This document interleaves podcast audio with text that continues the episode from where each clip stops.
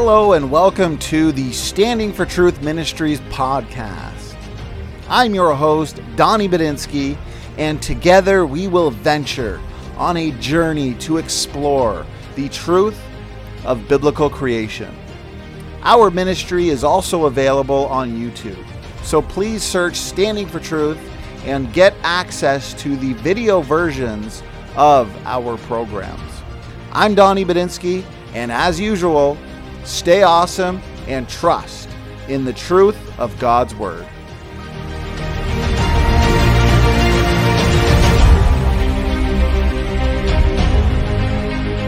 All right, looks like we are live. Welcome to Standing for Truth.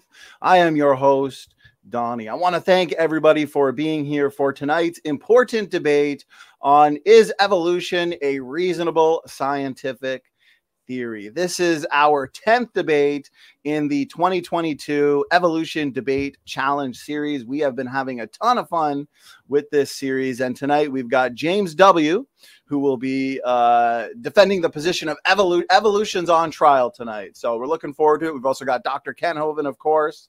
And uh, gentlemen, thank you so much for giving us your time for tonight's important debate. Thank you, Don. Thank Good you. to be here. My privilege. Uh, as we always do, though, let's kind of break the ice, get to know the uh, debaters a little bit before we get the party started. Uh, James, it's your first time uh, debating on this platform, so I appreciate you doing this. And why don't we start with you? A little bit about yourself. Uh, go ahead, James.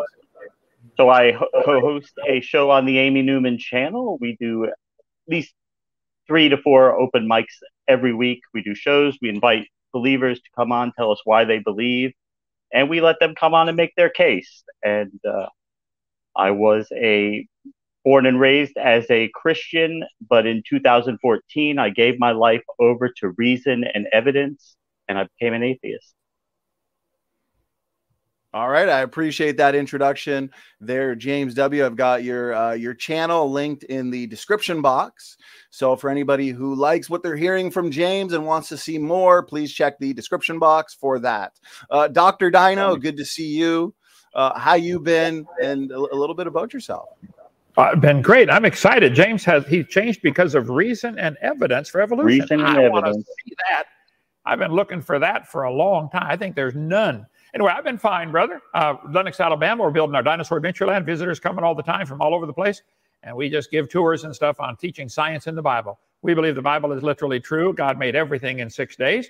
I take the position it's true. In the Ten Commandments, God wrote on a rock with his finger. He said, "Remember the Sabbath to keep it holy." He said, "In six days." the Lord made heaven and earth. The Bible clearly teaches a six day creation. And when you add up the dates, you get about 6,000 years ago. And you can do that easily going through Genesis 5 and Genesis 11. We've got plenty of historical evidence from Joseph on. So the Bible says God made everything in six days. We produce a lot of videos on the topic. We do a whole series, 18 bucks, 18 hours if you want to get that for 50 bucks. And watch it, recopy it, return it, get your money back. Can't beat that. Got a lot of materials to help strengthen your faith in the Word of God. Jesus said the creation of Adam was the beginning. I believe he was right. Anybody believes otherwise is calling Jesus a liar or claiming the Bible is lying, one or the other. I don't think you can get out of that. So, anyway, excited to be here. I just want to defend the Bible. Come visit Dinosaur Adventureland. It's free. Come on down.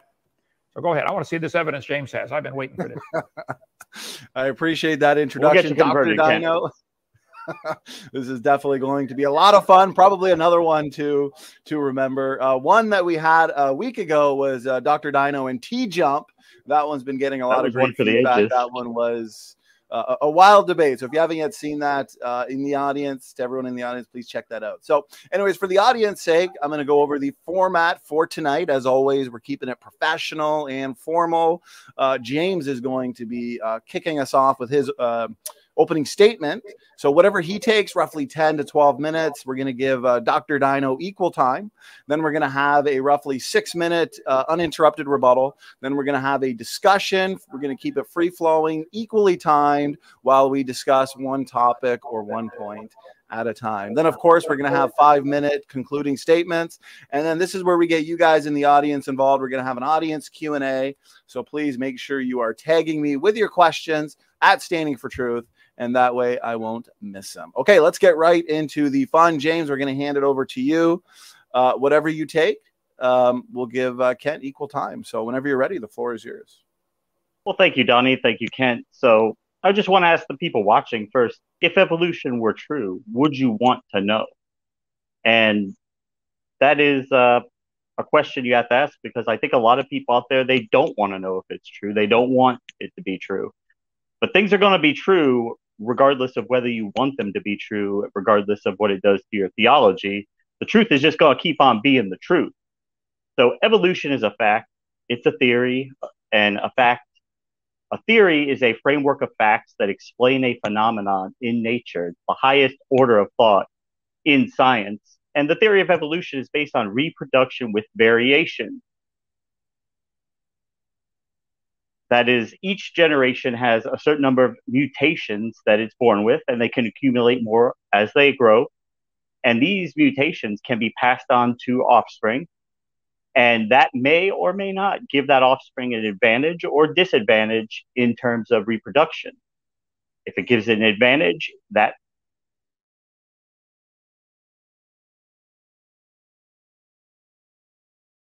mechanism that it works by. So we have to first stress the fact that evolution, atheism, they're not religions because they're falsifiable.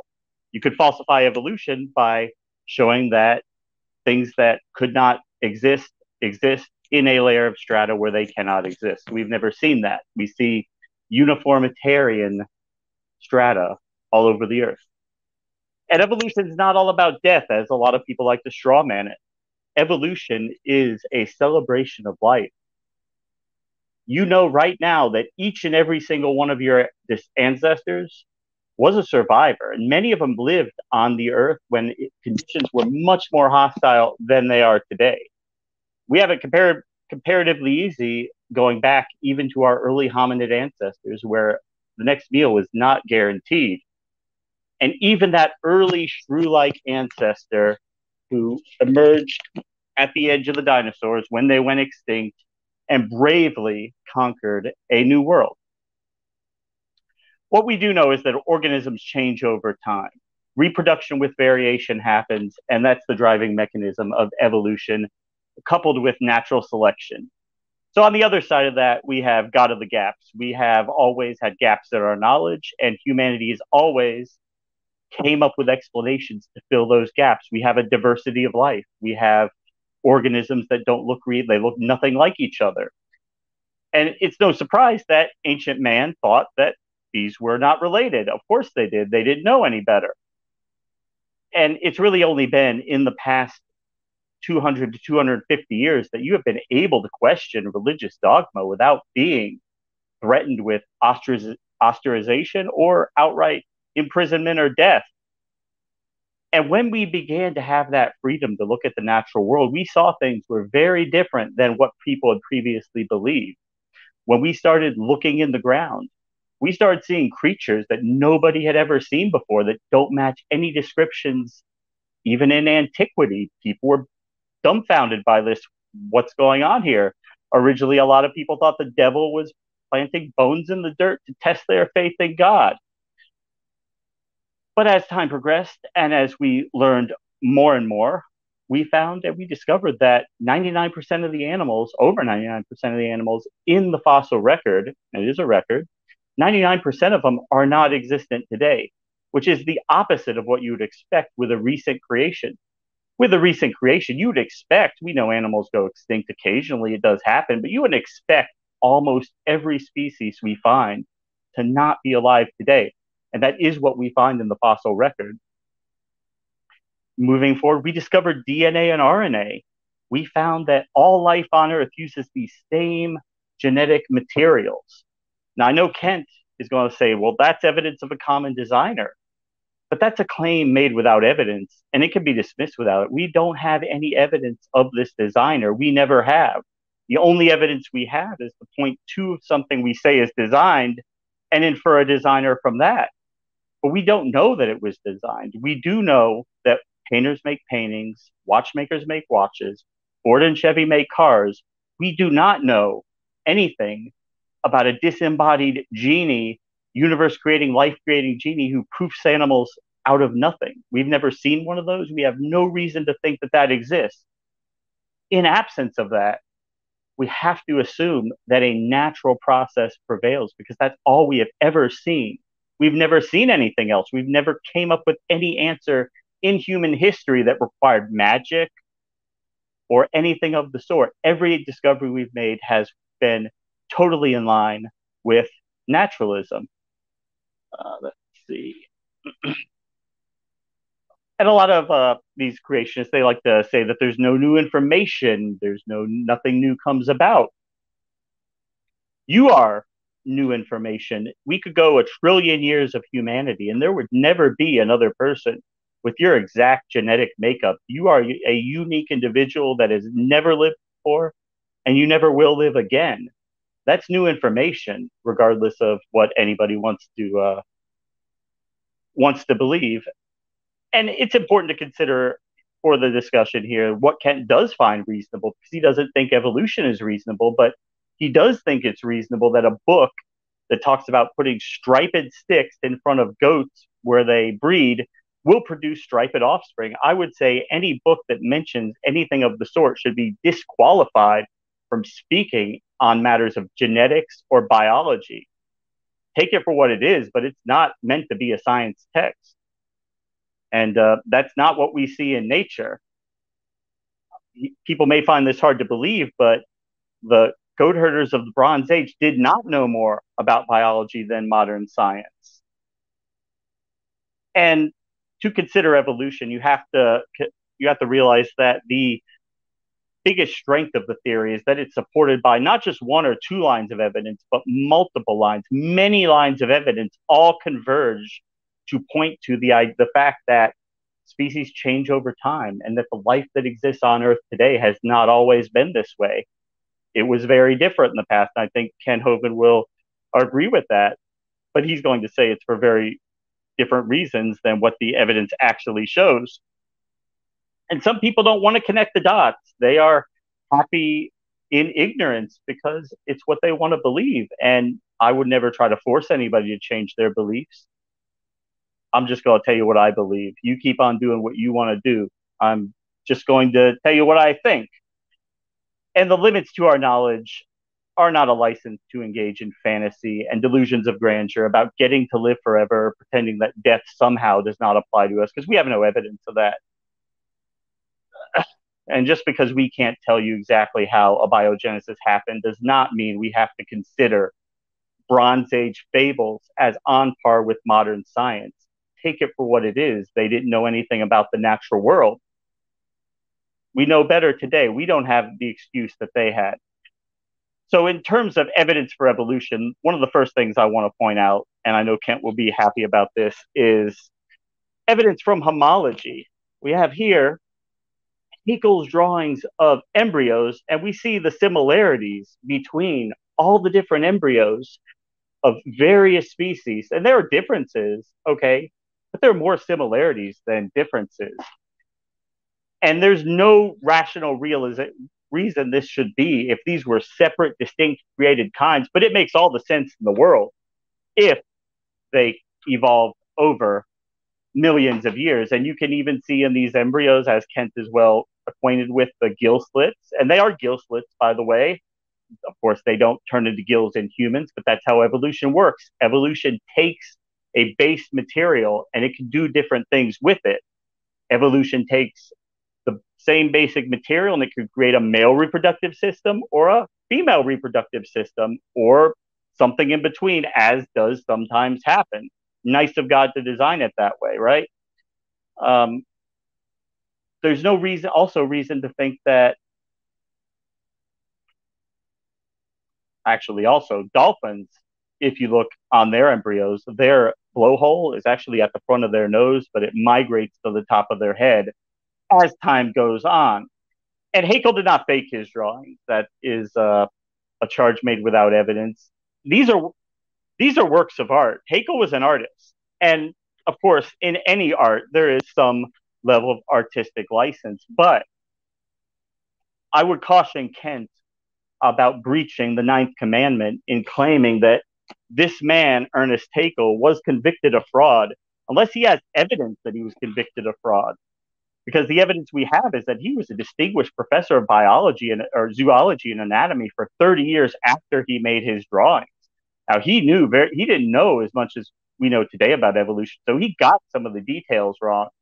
But then they came in and they tried to take photographs of these embryos and make them look much different than they actually are because if you knew how similar they are, you might just conclude that maybe they're related to each other. Or maybe God designed it that way and intentionally made it look like they were related to deceive people. Because God does say in the Bible that He's going to send people delusion. He is going to mislead people so that He can then punish them for falling for His delusion. And Kent is all, of course, he's going to say that how complex life is and that the simple the single cell is more complicated than a space shuttle but complexity on its own is not evidence of design. Design would be more indicated by simplistic efficiency. And that's what we see. Compare the metric system to the American system of weights and measures. The metric system is a top down design system designed to be easy and designed to work in the laboratory. The American system of weights and measures evolved over time, and you've got various overlapping units and it's very hard for scientists to work with that in the laboratory, but it works in everyday use because it evolved that way. It fit people's needs. And so moving into the fossil record, we see a story. And no, we don't have to prove each individual which individual ancestors procreated. That is a uh, a fallacy because we know if we find an animal in the ground, we find their fossilized remains. We know one thing. We know that it definitely had parents. So we know it was not cut far off from a breeding population of its species. And we get to take a look, a snapshot at where that species was on its evolutionary journey. And it tells us a lot. And we see things that we would not maybe expect, like lungfish, fish that can walk on land and have lungs. They're still alive today. We look in the fossil record and we see animals like Tiktaalik, a transitionary species between fish and land walking mammals lived about 390 million years ago. Moving on to Ichthyostega that lived 360 million years ago that had more sturdy legs and a rib cage to protect so that it could breathe better on land. It was more adapted to live on land. And that's all evolution is. It's not about death, it's about making the next generation just a little bit better off, a little bit better able to survive. Everything dies. Nothing is going to live forever. Everything would die regardless of whether evolution is true or creation is true. Moving on, we see basilosaurid whales 40 million years ago. They actually have a blowhole not at the front of their snout like land animals and not at the top like modern whales. That blowhole is in the center of their snout. And we see animals like Maiacetus that had legs capable of walking is with fossils found all only among ocean life. It had webbed feet, head, head, and actually had teeth. We also have Protocetus, Dorudon, whales that had legs that were actually capable of probably walking on land, but that were um, more inclined to live in the water. These animals share a lot of characteristics. In fact, genetics tell us they're most closely related to the hippopotamus. They have multi chamber stomachs, internal testicles, and they have bones in their head that are unique to whales. These are transitional species between modern whales and land walking creatures. Uh, horse evolution has also been very well documented. We have lots of evidence for that. Uh, we see people will say that evolution has no evidence of new new traits coming. Well, we have the evolution of feathers. There was a point in the fossil record where there were no feathers, and then after that, there were feathers. Reasonable to assume at that time feathers must have arisen. And by the way, they arose on dinosaurs first, not on birds. God got the order wrong in creation because God said birds were created first when reptiles were clearly evolved first, as Kent is well acquainted with the farm, fish, amphibians, reptiles, mammals. Um, James, that's that's time. All right. I appreciate that. Um, that went about 13 minutes. And and I just thought at 13 minutes we'll we'll, we'll kind of wrap it up That's there fine. just so we have enough time. And and I appreciate that opening statement just so we have enough time to uh, discuss Sure. all the points. Also, James, 99% of your opening came in good. There was only uh, one issue that lasted about 10 seconds, and it seemed to be uh, when you were moving around with the cat. So maybe you bumped into your Uh, phone or. So he, uh, other than that, it's good. Your He's our producer for the show, so he likes to kind of watch the show, sentient, non-human animal. Well, But, I uh, appreciate it, uh, James. Thank you for the opening statement, and uh, we're going to hand it over to Kent now. Uh, equal time. So James took 13 minutes, and therefore, Kent, you get 13 minutes whenever you're ready. All right. Well, thank you so much for doing this, James. It sounds like you're a Aron Nelson, Aron Ra disciple, and you're reading script straight from his website. I don't know if that's true or not, but it's all sounded awful familiar. I've seen it before, uh, and I appreciate the analogy you gave. That's classic. The metric system versus the American English standard system. Our system's confusing. Weights, measures, lengths. They don't. You got to convert everything. Metric system is much easier. You said the metric system was designed top down. I agree. You said the English system evolved ran, you know, randomly and it's chaos. Good observation. James, think about it, okay?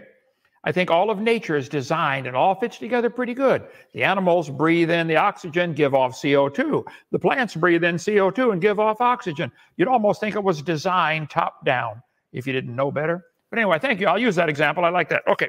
You brought up quite a few points um, uh, from Mr. Nelson's site that I would like to uh, answer. You claim Haeckel's drawings are accurate. Uh, you are mistaken, okay? Or uh, somebody lied to you. The textbooks, and I've got a whole rack of them here, show that the baby in growing in the mother has gills like a fish. They're not gill slits. They're not even slits. They're folds of skin. I got the same in my elbow. Okay. I can't breathe through them. I got some under my neck. Fat folks got a lot of them in their neck. Okay. This is a lie I cover in my video number four. They are not gill slits, and it's not evidence for evolution. But uh, the purpose of this debate tonight is for you to provide evidence for evolution. Is that a reasonable theory to see that the embryos of these different animals have folds under their skin, under their chin? Therefore, they're related. That's the evidence that you presented. I'm going to I'm going to counter that. Okay. Evidence from development, the textbook says. What do they mean? The similarity between early stages in development of many different animals helped convince Darwin that all forms of life shared common ancestor. Ernst Haeckel drew the drawings and they are fake, and he admitted it on trial with his other professors. Okay. Darwin considered this, this embryology thing you brought up, by far the strongest single class of facts in favor of his theory. Haeckel, who faked that he was a good artist and a good liar, he faked it. Tell him I said so, okay? Haeckel called it the biogenetic law. It's called, Haeckel made up the phrase ontogeny, that's the way the baby grows inside the mother, recapitulates or reenacts or goes through again, a phylogeny, the way things evolved. Fancy phrase, meaningless, okay? The presence of fish like structures in these embryos. Wow. As if an embryo retains a memory of its origins and starts to copy them during its development. This is what is taught, and this is absolutely a lie. This idea that sick mind Freud came up with was ontogeny recapitulates phylogeny, that the individual recapitulates the evolution of the entire series. Species. That's why this big debate's going on now. Are they having the debate about abortion up till the baby's 28 days old? The law got, they almost voted on it today. Give the mother the option to kill the baby until it's 28 years, 20, 28 days old. Well, if it's just going through fish, amphibian, reptile, mammal stage, it's not a human yet. It's just a fish. It's okay to kill it. That's the logic behind abortion, okay? They're lying. Those are not gills like a fish. This is lie number 12. Four branchial, uh, branchial arch, uh, arches, supposedly gill slits. They develop into bones in the ear, glands in the throat. They have nothing to do with breathing ever. They are lying to you. Those are not gill slits. This fellow's got five or six folds under his chin. Hillary had a bunch. She couldn't breathe through any of them. Couldn't think with anything either. Okay. Uh, Haeckel said the turning point in his thinking was when he read Charles Darwin's book. So these two guys influenced each other. Darwin said, Boy, I wish we had evidence for my theory. Haeckel said, I'll make you some. I teach embryology. So he faked some drawings for him. By 1868, many evolutionists were worried about the lack of evidence for Darwin's theory. Haeckel, one of the worried evolutionists, decided to manufacture some. The fraud began when he, with his family tree. And James, you and Aron all believe in this family tree that everything is related and goes back to an amoeba. It's an orchard. There's a tree of frogs, and there's a tree of bananas, and there's a tree of camels. And they don't go back to a common ancestor. Yes, there are family trees, thousands of them, but they're not connected. The fact that we see 1,100 varieties of apples now does not prove apples are related to whales. You guys are uh, completely insane to believe such a thing. Haeckel became worried about the large gap between non living and living. Yeah, you ought to be. So he invented one. It's called the Monera. You can look it up. He lied, okay? To have a complete chart, Haeckel decided to create a series of organisms. He called them Monera.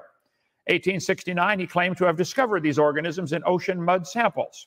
He named them Bathybius haeckeli in honor of Haeckel. Uh-huh. 1875, John Buchanan revealed Huckles, uh, Huxley, uh, I'm sorry, Huxley, I've been saying Haeckel, Huxley. His discovery was simply calcium sulfate from seawater. Haeckel refused to admit his fraud and reprinted the Monera in the drawing of his book, The History of Creation. I think I've got that one in here. Judy, have you seen that one? Organizing the library. History of Creation. Okay? His fraud continued with his attempt to prove the only difference between man and ape is that man can speak. That's the only difference he could see. Go to a zoo. He fraudulently created a missing link called Pithecanthropus alalis, the speechless ape man. He went so far as to have artist Gabriel Marx draw the made up creature. He lied, okay? Haeckel reached an all time low when he began presenting his biogenetic law known as the law of recapitulation. He taught that each animal retraces the stages of evolution in its embryonic development. He drew a dog embryo at four weeks. This is his drawing that you said he was a great artist. This is the human embryo at four weeks. I'm sorry, there's the actual, uh, what they really look like. Here's his drawings. He's either a lousy artist or he's a liar. Those are not even similar to what they actually, he, he faked them to make them look alike. Here's the charts that you said is evidence for evolution. I'm sorry, you are mistaken. Are we still recording? Okay, okay. Um, on top are Haeckel's drawings, underneath are actual photographs.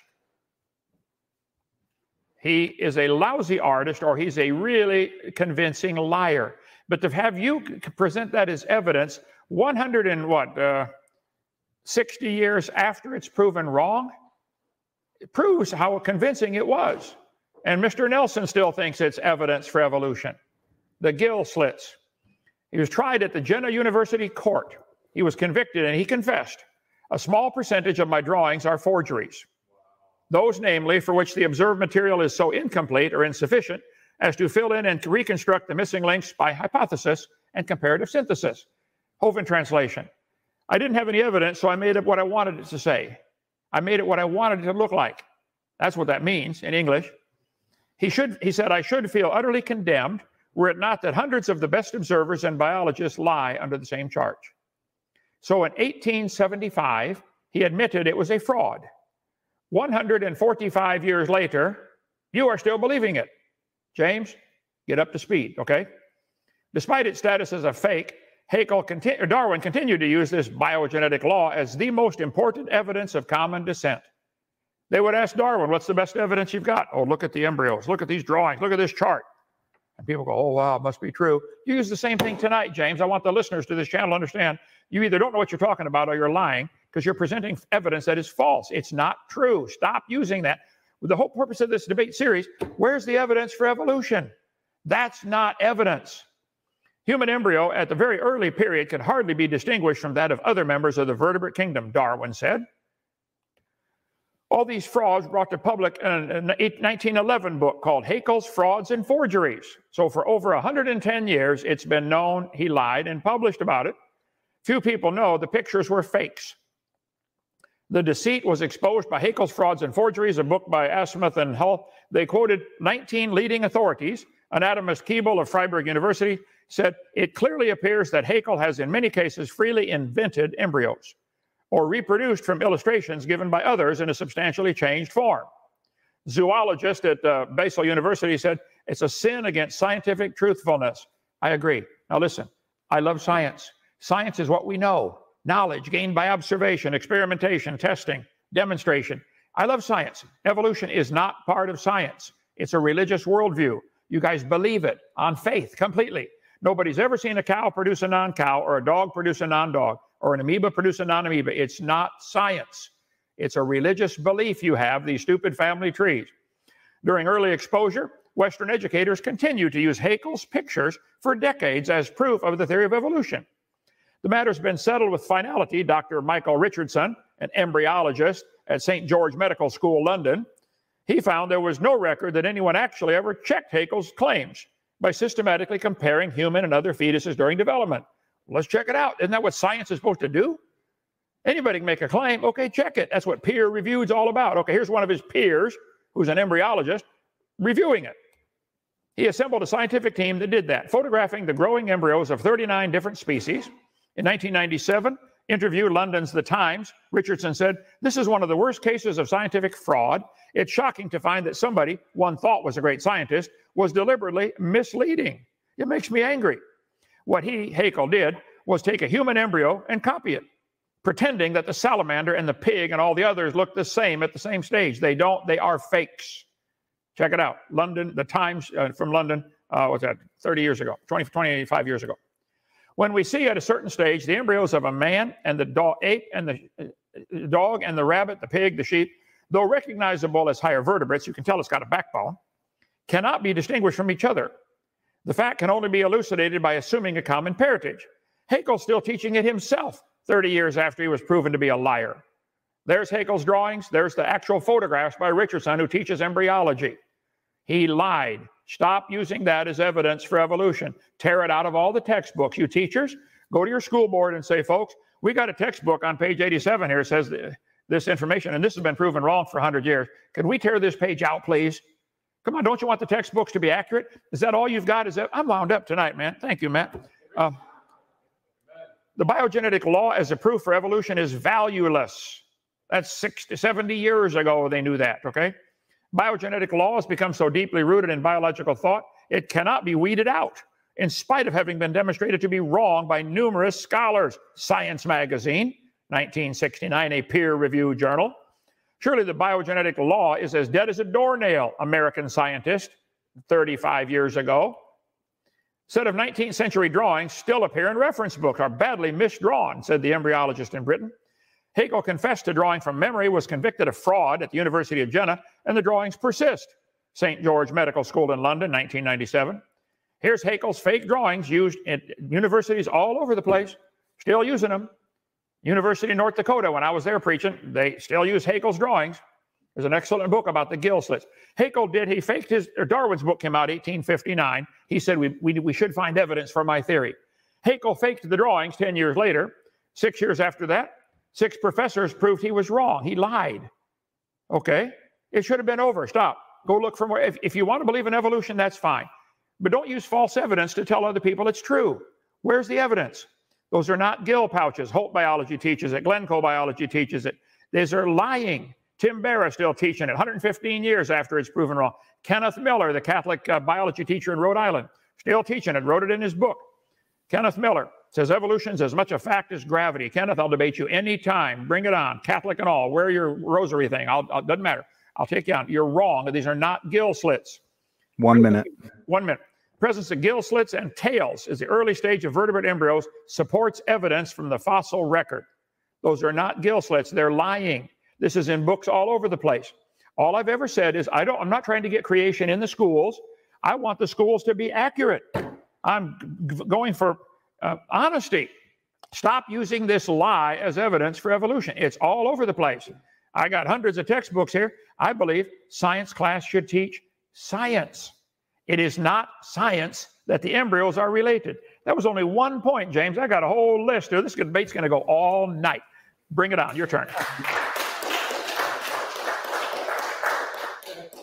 And that is time. Gentlemen, uh, we are only through the opening statements, and it's already an epic debate.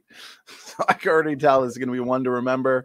Uh, we've got a fantastic chat already. We've got uh, over 325 people, and therefore I see a lot of questions coming in, guys. Just make sure you are tagging me.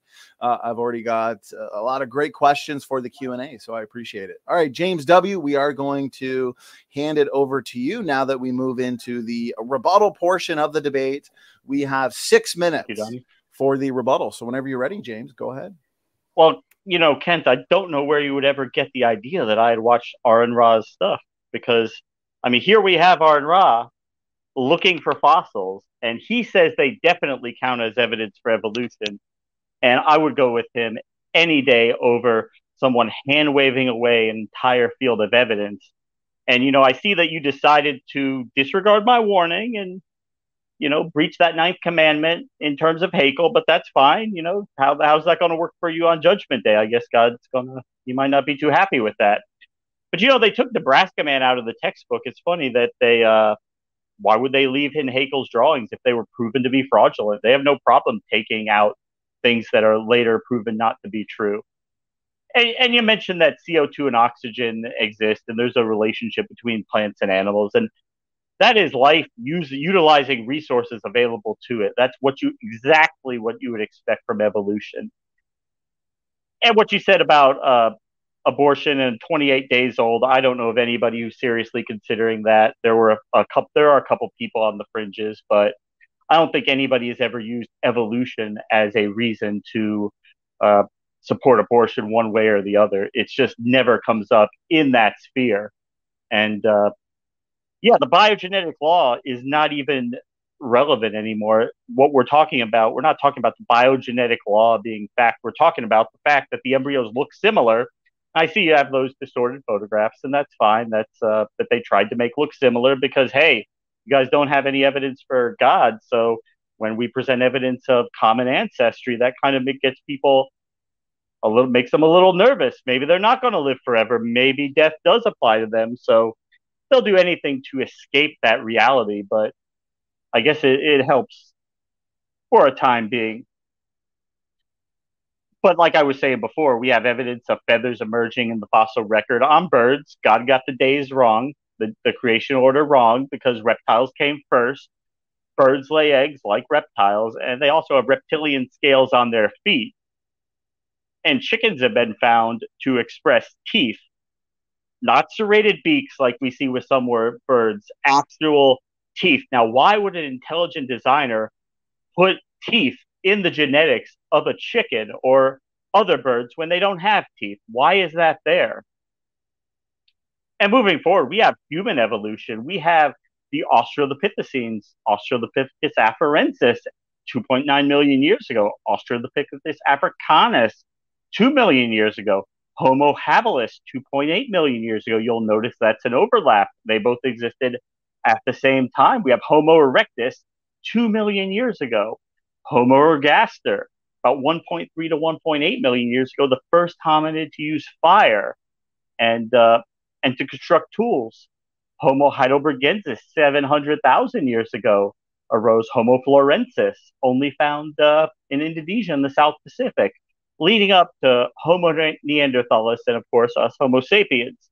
Now, there are people who have devoted years, decades of scientific study to examining these, the remnants we have. And I've seen people on YouTube go bone by bone over these human ancestors with creationists and demonstrate that these are clearly not apes, they're not modern apes, and they are also not humans. They are transitional species. And of course, the response to that is no, hand wave that away. They're not. And I get that's a little hard on the religion that uh, we find all these animals in the fossil record that do not exist today. Why would that be? Uh, um, and I think what's what's going on here is that we're we're missing a lack of scale. So like I said before, Lucy Australopithecus afarensis lived about 2.9 million years ago. And that is, being a pre human ancestor, all of human history accounts for about 250 generations. You go back 250 generations, you're at the dawn of history. That would have been about 128,000 generations ago. As I know that way longer than you think the Earth has been here, but these people did live and they did exist. And the fossil record bears proof of that. You can disregard them if you want, but they are your ancestors. Their blood runs through your veins.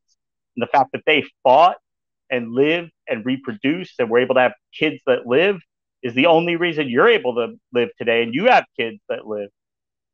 And uh, you you can dismiss them if you want, but it's it's not reality. I'm sorry, these these animals do exist, and if you just want to pretend they don't, that's fine. But 128,000 generations. At no point during that time did any animal ever change into a different kind. That would be a lateral jump on the evolutionary tree. All we ever see is further diversification. That's all we've ever seen. And at no point did one animal give birth to another kind. You can't draw the line at species at one particular generation. That's just not how it works. And you could go a hundred generations before a hundred, even a thousand, and you're never going to notice any major changes. But if you look at the grand scheme of things, you are going to see major changes. And that's the power of time. I know you like to say that we think time, it's reality. Time does, tiny changes accumulating in the short term add up to very big changes in the long term. And you take animals that are the most distantly related, like apples and whales, and use that as an example after a billion years of diversification in each way, but uh, they are related. Thank you. If, if you want to wrap up your thoughts, James W., no worries. No, no, go ahead. We can okay. we can move on. Well, thank you for that uh, six minute uninterrupted rebuttal. We are now going to hand it over to Kent for equal time. Uh, Kent, whenever you're ready, you you also have uh, six minutes. Well, thank you, sir. Here's the Miami Standard. Is this today? Uh, seven days ago, March 9th. There you go. Can you zoom in on over this way, over this way? Okay, right in front of my face. Got it. Miami Standard. It says, can't focus on it here. There we go. Uh, I'll just read it to you. Okay. Miami Standard, published March 9, 2022. The Miami Standard. Proposed law in Maryland would allow mothers to kill their babies up to 28 days after birth. There are several states considering laws like that. Now, James, you rattled off a bunch of Aron Ra's evidence again. I'll debate you and him both same time. Okay, bring him down and I'll take you on. But this time, James, you moderate it and no interrupting. I didn't interrupt you at all. And one topic at a time. Okay, you brought up about five topics. You brought up Homo erectus and Homo habilis and all the homos. Never mind. Uh, so you said they're not apes and they're not humans, they're intermediate. Look, if you find a homo that is halfway, that looks like halfway ape and halfway human, that doesn't prove anything. And there is no fossil record, James. There's a lot of fossils. We got a whole museum full of them here. There's a lot of fossils. They're evidence of rapid burial. You say they're evidence they had parents. Well, duh. It's not evidence they had children. That's what I've been saying all along. You find a fossil in the dirt, you can't prove it had any kids at all. Sure, you can prove it had parents, duh. I didn't say that. I've never said that.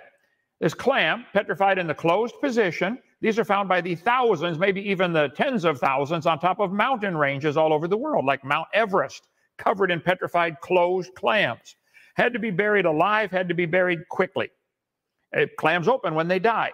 So I think this is this is a fossil. I think it had parents. I would agree with that. I bet they were clams but I cannot prove it had any children, and I certainly cannot prove it had children that were different.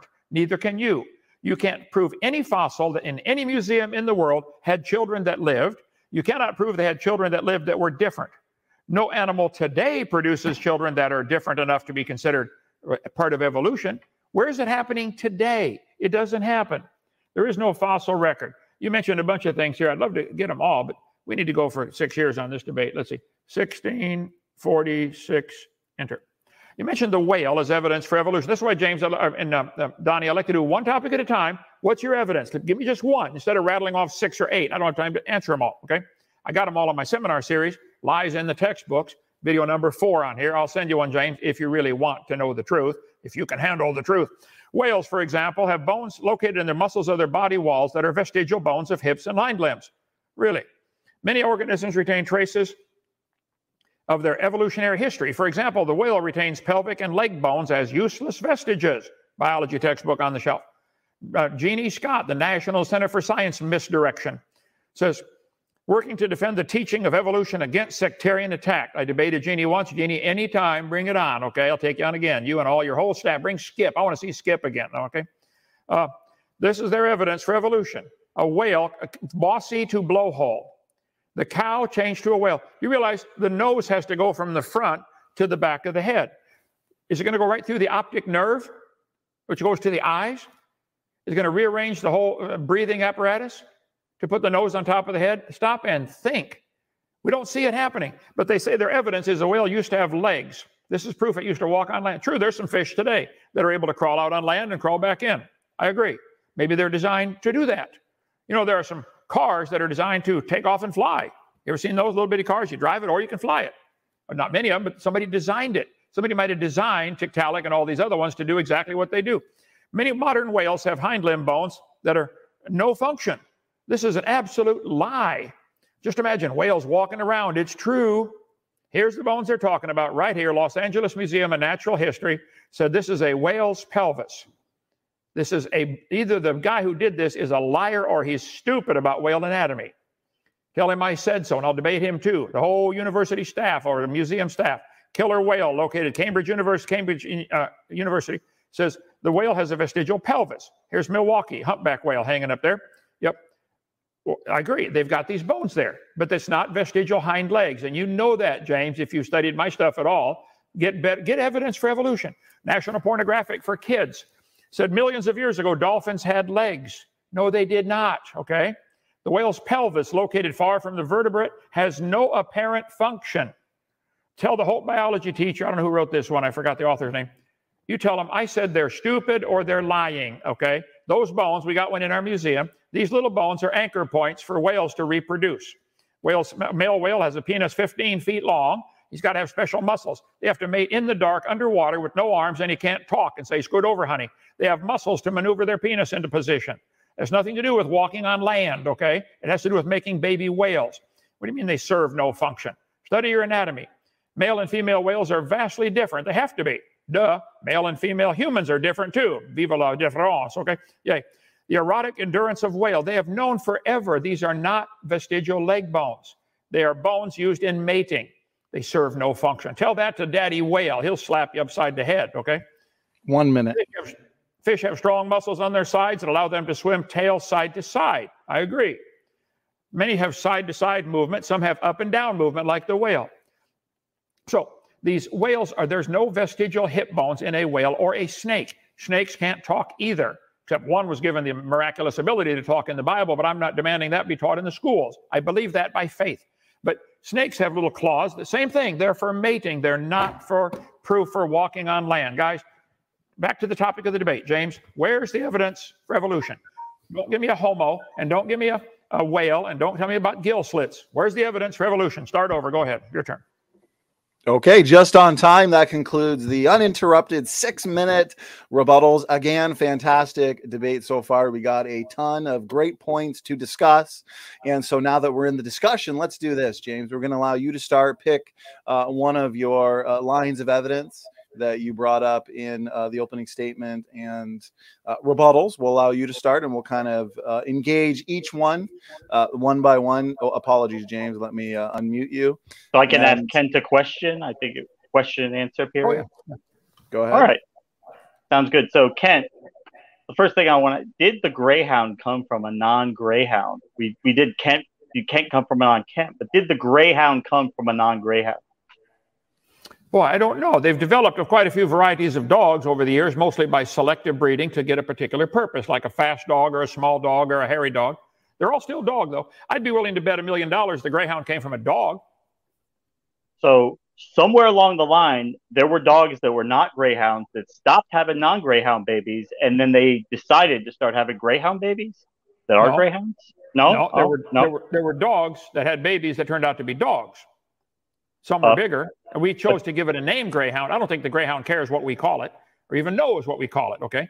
But I think the Greyhound is still a dog, and I think it came from parents that were dogs and probably even grandparents that were dogs. I'd even go back five or six generations if you'd like. They were dogs all the way back.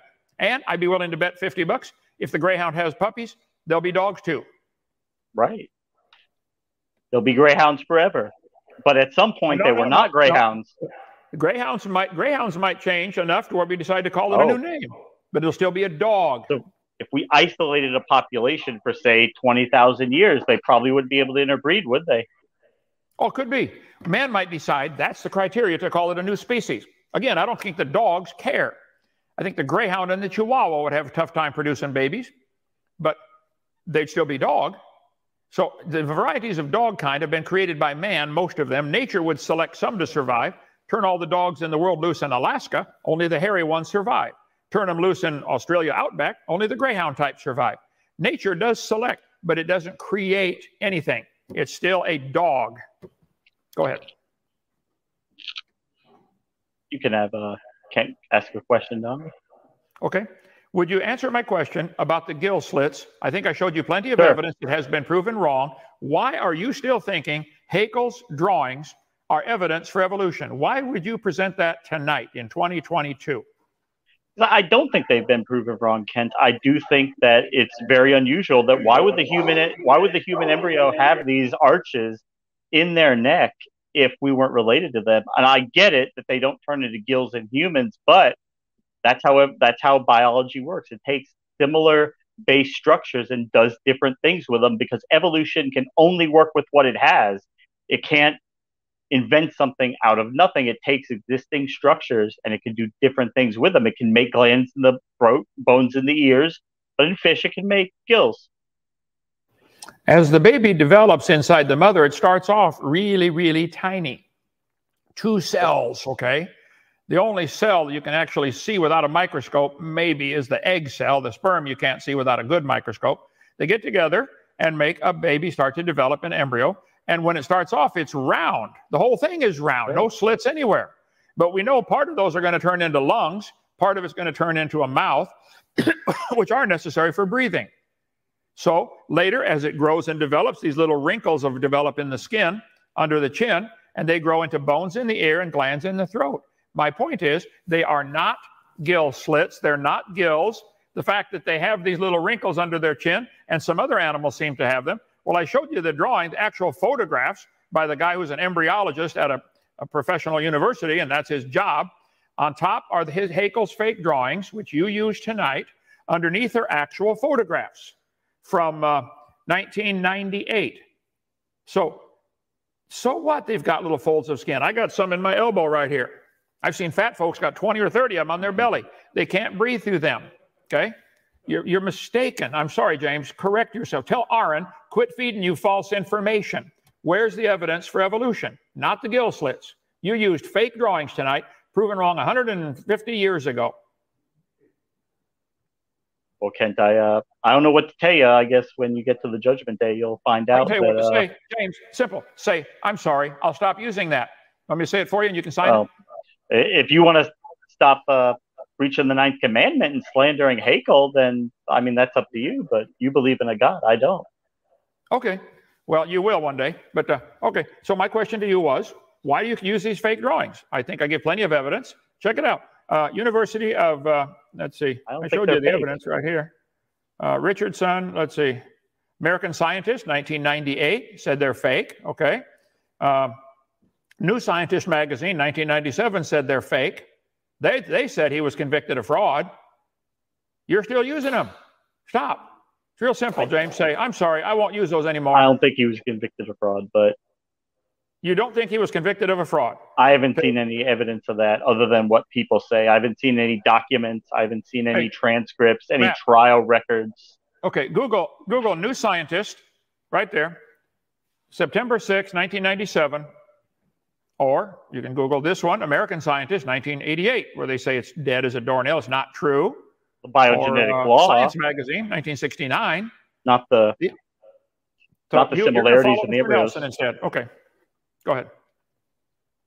well. If if Aron Ra's right, he's right. Why would uh Oh, why would that be an if issue? If he's if he's right, he's right.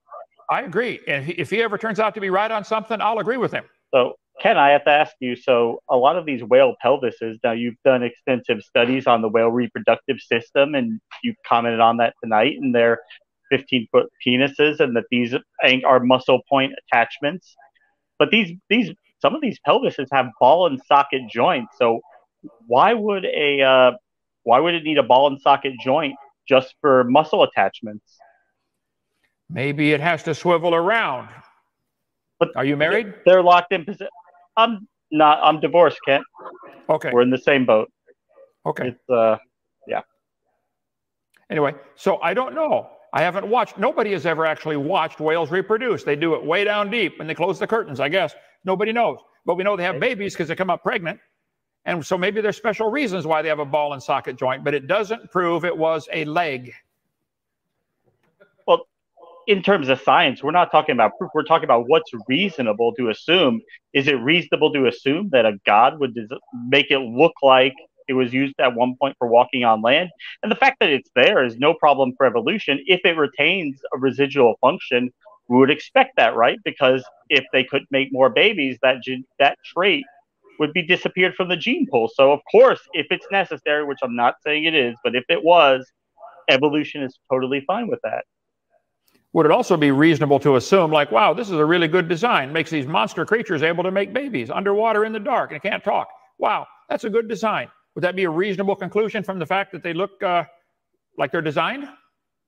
Well, that's an interpretation. We don't, they don't look like they're designed. They look like they're just there so that the whales can be whales. And it looks like, and the fossil evidence record proves that, as I said before, Aron Ra's gone on fossil digs and digs bones out of the dirt, and we find animals that we've never seen before, don't exist today. They're not like anything that exists today.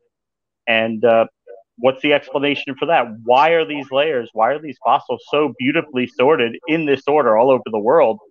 Uh, when when your explanation is this global flood that would have mixed everything up, everything would be in a jumbled mess. That's not what we find anywhere. We find the same layers all over the world, and no, you can't see them all, but at one spot, there are some spots where you can see a lot of them. But if you take a a map, a uh, what geological map, you can find out which layers are exposed in any one place, and you can go there and you can look at it. It'll be the same all over the world. I have I have done that. I've gone fossil hunting. We have a giant fossil collection here. I've been to let's see, 37 countries in my traveling and speaking. I always look for fossils from that area. I've seen the Grand Canyon up and down. They told me when we were down in the Grand Canyon in a helicopter, they said, you go back 200 million years. I looked yeah. at my watch. It was the same date when I was at the bottom than it was when I was at the top. I didn't go back at all. Actually, I went forward about a half hour for the helicopter trip. They're lying to you. There's no geologic column. It's a bunch of layers that formed in the flood. And the fact that animals are found in certain layers is a is hydrologic sorting. Of course, it's going to sort them by, by body density. This thing will automatically make 10 or 15 layers if we watch it for a few minutes. The Noah's flood formed nearly all of the fossils. Fossils aren't forming today. Show me where fossils are forming in any significant number today. There are trillions of fossils in the ground. Nobody is seeing them form. A lot of animals died today. There's probably 30 deer got hit on the roads out here in the last six months. None of them are going to fossilize. None. We have fossils by trillions. They had to be buried like Noah's. Would that be evidence of Noah's flood for you, James? Is that enough evidence? No, it, no, it wouldn't, Kent. It would be okay. evidence of a long period of time where we okay. know that the odds of fossilization are probably well under one percent, probably a, right. a hundredth or a thousandth of a percent. So the fact that we have billions or maybe even trillions of fossils is a testament to how long this process has been going on. It's a long time. And you could go through and you could go down to the bottom of Grand Canyon and you are hand waving away creatures that lived and existed on this earth millions of years before you did. And uh, you're doing that so you can cling to this Bronze Age fable about I hate to break this, you you can't, you're not going to live forever. I'm not. We're all, we're all going to die one day, and that is right. terrible. But it doesn't mean it's good to engage in delusion and fantasy, pretending that doesn't apply to us. Well, uh, again, we got 30, 13 topics going at the same time here, one at a time. The vestigial structures, uh, well, the fossils, okay? There are no, there is no fossil record. Somebody's putting their information, their date on them. When you find any fossil, you will notice two things immediately. It doesn't talk, and there's no date on it. None. Not a single fossil, none of the homos they found have a date on them, and none of them can talk. Okay? So they they they put their interpretation on them. I can assign and say, wow, this is intermediate between a baseball and a soccer ball. Look at that. It's, it's forming the round shape. I can make any story up I want. Evolution is a fairy tale for grown-ups. Nobody's ever seen any clam produce a non-clam. Nobody's ever seen a greyhound produce anything other than a dog and nobody's ever produced a greyhound from anything other than a dog. Tell you what, selectively breed your pine trees till you get a dog. Let's try that, okay? Or selectively breed your amoeba until you get a dog. That's what you guys claim happened. You got these family trees of the amoeba turning into the dog and the human and the whale and the clam and everything else. It's a bunch of lines on paper. It's not science. Mr. Aron goes fossil hunting. Yay. Tell him he can send some to our museum if you find some cool ones. We got hundreds, probably thousands of them here. I like fossils. They're evidence of rapid burial. And you said the fact that we have so many fossils is evidence of long period of time. The other obvious way to look at it is it's evidence of a flood. Why can't you? Bible says, Bible describes, I'm going to put your name, James, in Second Peter chapter 3. It says there would be scoffers who would be willingly ignorant of the creation and the flood. The fact that we find all these fossils, what about trees that are found petrified, standing up, running through all these layers? You're claiming the layers are different ages. You got petrified trees connecting them all. Those layers formed within 6, 10, 12 months of each other in a big flood. See, the tide going up and down during the flood, uninterrupted, would cause thousands of layers to be settled out in one year. You need to come take the tour of Dinosaur Adventureland, James. Okay, go ahead. Well, can like we've dealt with these polystrate fossils before. They're the way they form is well understood. It's not in any way a threat to evolution. We we know what they are, and and the fossil record is a record because you can't really honestly expect a global flood to sort all the animals all over the world in the same way. You can't find one example of where there's a fossil where it couldn't be on the evolutionary perspective. And yeah, we understand how polystrate fossils form. It's usually due to local local floods, not worldwide floods. And we also have this iridium layer all over the world. And h- how does that form in a flood? I know you think that maybe God, the dome fell, that uh, the ice canopy, uh, the Hovind theory, maybe that happened. But how's that getting a layer of iridium all over the world if it all hit the ocean? And we know that iridium is found mostly off the planet in meteorites. And yet we have this layer all over the world, radiocarbon date, or I'm sorry, not radiocarbon dated, but using potassium argon or rubidium strontium dating that dates to when the dinosaurs went extinct. And you will not find, Kent, one, not even one example, Kent, of a dinosaur fossil above that layer. Not even one that the flood misplaced and maybe a Jackson chame- chameleon got thrown up there, but you know, after it had lived in the garden for a thousand years and became a dinosaur. But that doesn't happen anywhere, which we would expect if this global flood had happened, everything would be chaotic. Floods do not happen in a nice, neat, linear, organized way. Well, Donnie, we need to follow the rules here, one topic at a time. I'm not sure which one he wants me to answer. He just brought up six, okay? But uh, the polystrata trees, okay? Poly meaning many, strata meaning layers, okay? The uh, Mary Lee Creek, uh, Mary Lee and the Blue Creek Formation of coal, a friend of mine worked there, said, Brother Hovind, we find petrified trees standing up all the time sticking up out of the coal or down into the coal. They found fossil letter H here went from the Mary Lee down several layers. The Blue Creek Formation had fossil B coming out of the Blue Creek going up several layers. Uh, these petrified trees, all had, the, both layers of coal had to form at the same similar times before the tree would rot, certainly within a couple of years of each other. It's much more logical and rational to deduce, wow, the Blue Creek Formation of coal and the Mary Lee Formation of coal formed quickly. I think an honest court of law would quickly say, wow, you're right. There's the evidence. We got fossils going through the same layer coming out of different seams of coal. There are petrified trees, the Specimen Ridge in Yellowstone, Wyoming. I've been there a couple times. Broken roots extend through so many layers. They didn't grow there. 30 foot petrified tree in Tennessee, Cookeville, Tennessee. I preached up there. They got one going through a seam of coal here and a different seam of coal at the top. You guys would claim each seam of coal is a different age. I would say no. Each seam of coal is maybe a different tide. As the tide's going up and down, washing the stuff back and forth, it's going to lay out layers of uh, vegetation that are going to turn to coal. But there are 30 consecutive layers of coal in some places. One place in Wyoming, they're 300 feet thick. Pure coal. That's a lot of coal. Coal seems nearly always found on layers of clay and rock. This would be poor soil to support a forest. How do you get this tree growing out of clay or rock, growing through a seam of coal? The Joggins, Nova Scotia is famous for its petrified fossils of trees standing up. Hundreds of them all up and down the coast. Joggins, Nova Scotia, Google it. The, I think you guys are mistaken to claim the layers are different ages. And I think it's probably criminal to force kids to learn that in school, that these layers are different ages. If you, you guys claim the top layer is younger. I've never had an evolutionist answer this question. If the top layer is younger, where did it come from? Is it coming from outer space? moving it from here to here is not is not changing the age of it. You guys claim the older, the lo- lower layers are older, the top layers younger. Stop and think about that. If I shuffle my deck of cards here, is the top card younger? All the layers are the same age, James. They were shuffled around in a flood. That's it. Wow, look at that.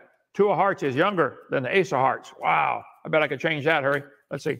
Oh, now the ace of diamonds is the youngest. It's on top.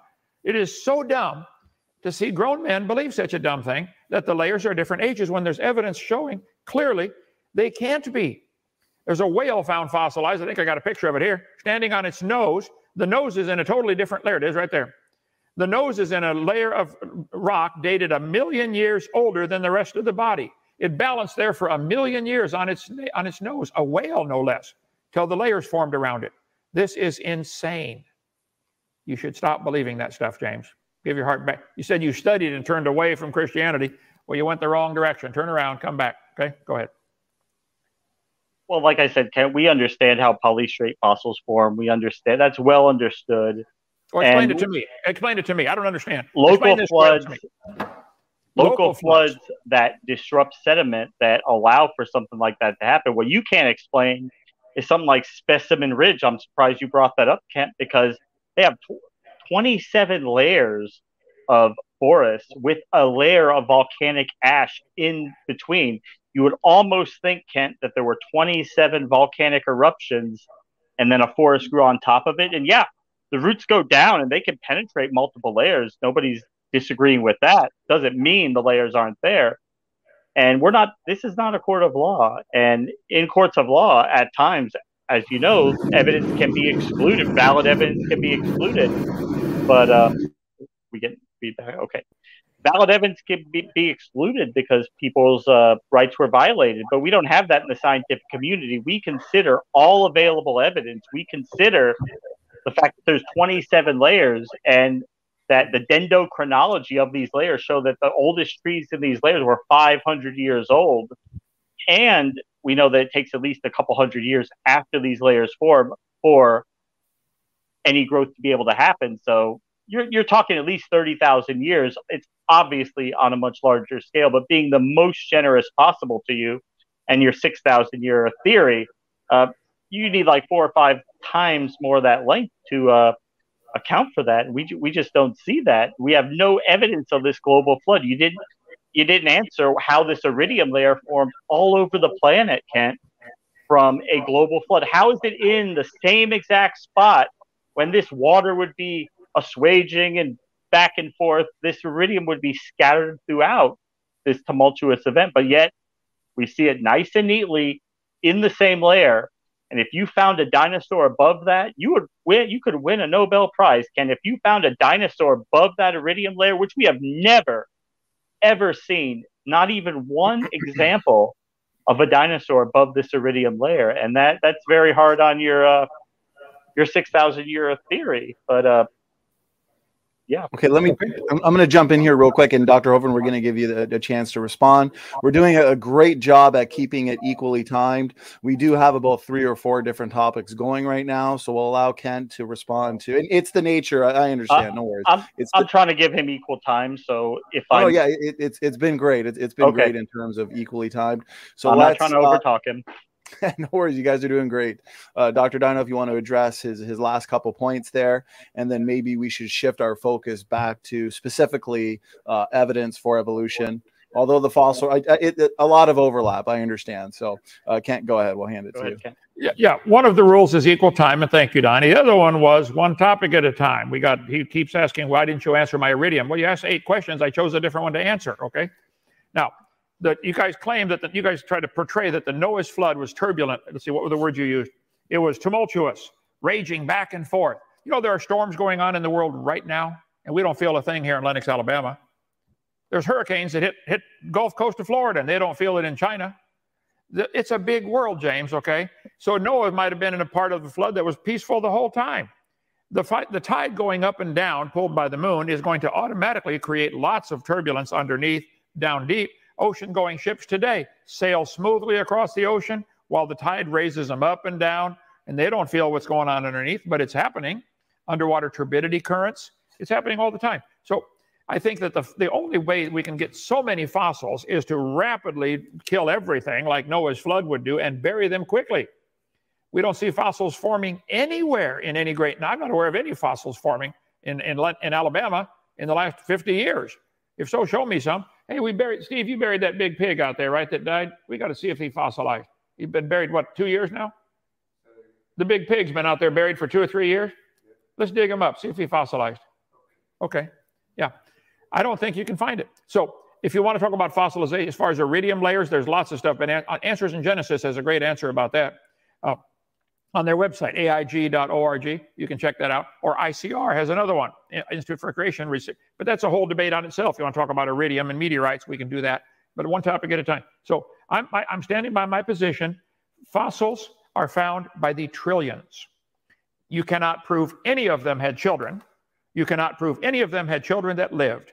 You twisted it and changed it to say, well, we know they had parents. That wasn't the point. James, did the fossils have children? How would you prove any fossil had children that lived? How would you prove that? We can't prove that, Kent. But like I said, we know that they were from, they were close to a popular breeding population of that species, right? Because, like I said, we know that they had parents, Kent, and we know that their parents were very similar to them, but we know that they possessed a few select mutations that their parents did not have. And we see that today. You've got three kids, Ken. I have a son. They are not exact copies of you, as we heard last debate uh, with uh, Tom Jump. Kents do not produce Kent. Kents produce non Kents. And while those are small changes, Kent, over the long term, when you extrapolate that out, when you make the reasonable, logical inferences that are.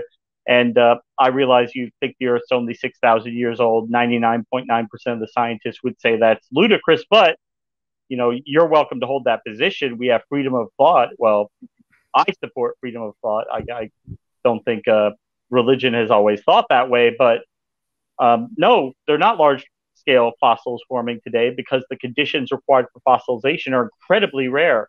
Incredibly rare. They like I less than probably a hundredth of a percent of animals that ever lived are fossilized. That means can there are probably millions of species that lived on Earth that will never be found in the fossil record because it's so rare. And you know, you're talking about things. You claim that you've got fossilized pickles and acorns in your in your creation museum, and we know that those are not really fossilized. Those are mineral accretions that accumulate on the out. They're not real fossils. Nobody would agree with that, but you've been promoting them to um, rely on this hypothesis of rapid fossilization that we could have all these fossils in 6,000 years, and it's just not, unfortunately, concordant with reality. That's not what we see. And uh, like I said, we know that your ancestors, my ancestors, they all lived long enough to breed. We know that they had children that lived. If they were able to take care of those children, you you have kids can't you know how hard it is to take care of a child and your ancestors every single one of them can, did that. And uh, otherwise you wouldn't be here. And uh, i think you owe them a little bit of gratitude Go ahead. Okay, let me jump in here, gentlemen. Um, we're going to hand it to Kent for a final uh, thought, I guess. Of course, uh, Dr. Dono, Dono, you want to respond to these points, uh, but that is the, the end of the discussion. So we're going to let Kent respond. James, since you started the discussion, we'll give Kent the final word on the discussion. But then, James, if there's anything you want to respond to, sure. of course, you still have your five minute closing. So we'll save sure. that for okay. closings, just to state a format. Okay. Well, you have uh, studied Mr. Nelson carefully, no question. Uh, you followed somebody who is confused or lying about this. You throw out these numbers like, wow, 99.9% of scientists would disagree. That sounds like something Mr. Nelson would say. Uh, you don't know that. When they do studies and surveys, they found a large percentage of scientists, by, by who gets to decide who's a scientist, in your mind, if you don't believe evolution, you're not a scientist, therefore all scientists believe in evolution. Oh, how about if I say, if you don't live in Alabama, you're not an American? Come on. Who's deciding this? Okay. So it's not true that 99.9% of scientists believe in evolution. That is not true. Okay. Secondly, you said a one one hundredth of one percent have fossilized. Where'd you make up that number from? Draw it out of the air. No fossils are forming today, but we find trillions of fossils. There's a clam bed in Tennessee, 10 feet thick millions of petrified clams in the closed position. It goes for several miles. You can go dig out all you want. Petrified clams in the closed position are found on top of Mount Everest, several thousand foot layer of petrified sea life on top of Mount Everest. When they climbed the mountains in Peru, South America, two miles above sea level, they found 500 fossilized oysters closed, all of them bigger than the world's record living oyster today. They found one 11 feet. They find fossils of beavers eight feet long. Biggest beaver in the world today is two and a half feet. They find fossil dragonflies over two foot wingspan. That's, there's nothing like that today. Fossils are usually much larger than their counterparts today. I think that's indication of what the Bible says is being exactly true that before the flood came, everything lived longer. Before the flood came, people lived to be 900 according to the Bible. I think that's evidence, it's indication at least. Hey, maybe that book is true. It's not a sheep herder's girdle, uh, uh, uh, Bible. Uh, it's a it's a book written by God through different men. He chose to write it. You're going to believe that one day. But there's petrified firewood in Arizona, World Explorer magazine, a mummified dog stuck in a tree. Some would call it fossilized. This is actually a petrified cowboy boot with a cowboy's leg still in it. Fossilized fish giving birth. How long does it take to fossilize? Well, how long does it take to give birth? Not long. Petrified cowboy hat found, or New, bowler's hat found in New Zealand. There's my pickle in the jar. We got it in the museum over here. It is fossilized. Don't say it's just the outside coating mineralized. No, the whole thing is solid through and through. Anyway, we can get on fossilization. Again, we got 20 topics going. You said the odds of fossilization are very low. Not if it's buried in mud quickly. If the odds of it happening are very low, which is true, but yet we find trillions of them, some event like Noah's flood must have done them all at one time. The uh, you think so? Yeah.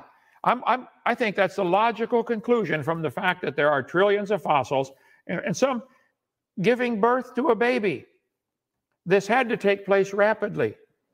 I don't see how you guys can't see it. Go ahead. We got it's okay. Q and A section, right, Donnie? That's right. That's right. So I appreciate it, uh, gentlemen. We do have uh, f- uh, up to five minute concluding statements. If you, uh, if you gentlemen want to uh, wrap up your thoughts as I organize the questions here. So James, uh, that does conclude the open discussion. Fantastic job, Kent and James W. Great job keeping it equally timed. a lot of people enjoying this debate. We got 442 people live watching this Woo-hoo. epic showdown. So James, we're going to hand it to you. You got a five minute concluding statement to be fair, if there's anything you want to respond you, to there, you got five minutes. Kent, you'll get five minutes. Then we'll get through a couple uh, audience questions. So go ahead. So I would just like to ask uh, Kent if, since he obviously has a lot of beef against Aron Ra, if he would like to uh, take Aron Ra's phylogeny challenge, where you look at the evolutionary tree of life and you tell us where it breaks down. You tell us, you point out things that you think that evolution says are related, but you think are separate created kinds. And that's the issue is that they can't produce a model because anytime they would, it would be shot down immediately because kind is so vague and nebulous that it can mean whatever it has to mean for for them at, at any given time. And yeah, we don't know that there's no fossils being formed today. We don't know that. And lots of fossils being found is evidence of deep time, especially considering we have absolutely no evidence for this flood other than the fact that a book says a thing, the same book that talks about talking snakes, talking donkeys, and deities instructing people to cook their food with human feces, if you think that's a reliable text and you want to, and that's what you want to hang your reality on, you're, like I said, you're welcome to do that, but don't expect us to think that's rational. And uh, yeah, the fact that we find strange fossils that are not alive today that are distinct from animals, any animals that we have today, is evidence that life changes over time. And I think you admit to that, but you think there's some type of arbitrary limit like God. You know, how does that work, Kent? Is God coming inside the cell like Gandalf when it mutates enough to the limit and says, You shall not mutate? And the cells, of course, obey God. They stop mutating. Where, where are these arbitrary limits that you see? And how do we classify species uh, as we've said before the you talk about whether they're able to bring forth but you've even said well you know uh, if that's not the case we could bring in a bunch of five year olds and see what they think and maybe a group of five year olds knows more than modern biologists who have studied decades, studied this topic for decades in the laboratory, in the field. But you want to tell us that no, no, no, everything they do is they're dumb. They don't know what they're talking about. But you know who does know what they're talking about? The Bronze Age goat herders from the past. They got it right. Modern biology wrong. They got it right, and we know that because they wrote it down in their heavily edited compilation of the inane babblings of a particular tribe of Bronze Age nomadic goat herders in the Levant. And if you think that trumps modern science, I mean, I've got some uh, land to sell you. Send me a uh, message and we'll work out that deal, Kent. Okay. Thank you, Thank you uh, James W., for your uh, concluding statement. And now we're going to hand it uh, to Dr. Dino. You have up to five minutes for your concluding statement. Go ahead, uh, Ken. Mm-hmm. Oh, oh, hang on. I started it wrong. Uh, give me just one second here. All right. Well, thank you, uh, James, for being brave enough to do this and for counseling with Mr. Nelson to try to get advice. I'll do. I'll do him his phylogeny challenge. Show me where these charts are wrong. Okay. This chart shows an amoeba or protozoa in this case, but a single cell creature turning to a human. I'd be willing to challenge Mr. Nelson or you or anybody else who believes in evolution. Show me any examples in the laboratory today where a protozoa produces something other than a protozoa. The textbook says the protozoa turned to a human. I think that's lying. I think that's nonsense. I think it's non science for sure. This one shows animals and fungi and plants having a common ancestor. How about this one?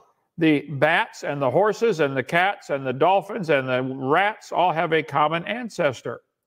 I'll tell you exactly where it breaks down. Nobody's ever seen, let's start at the first one. Let's call it a bacteria to make it simple.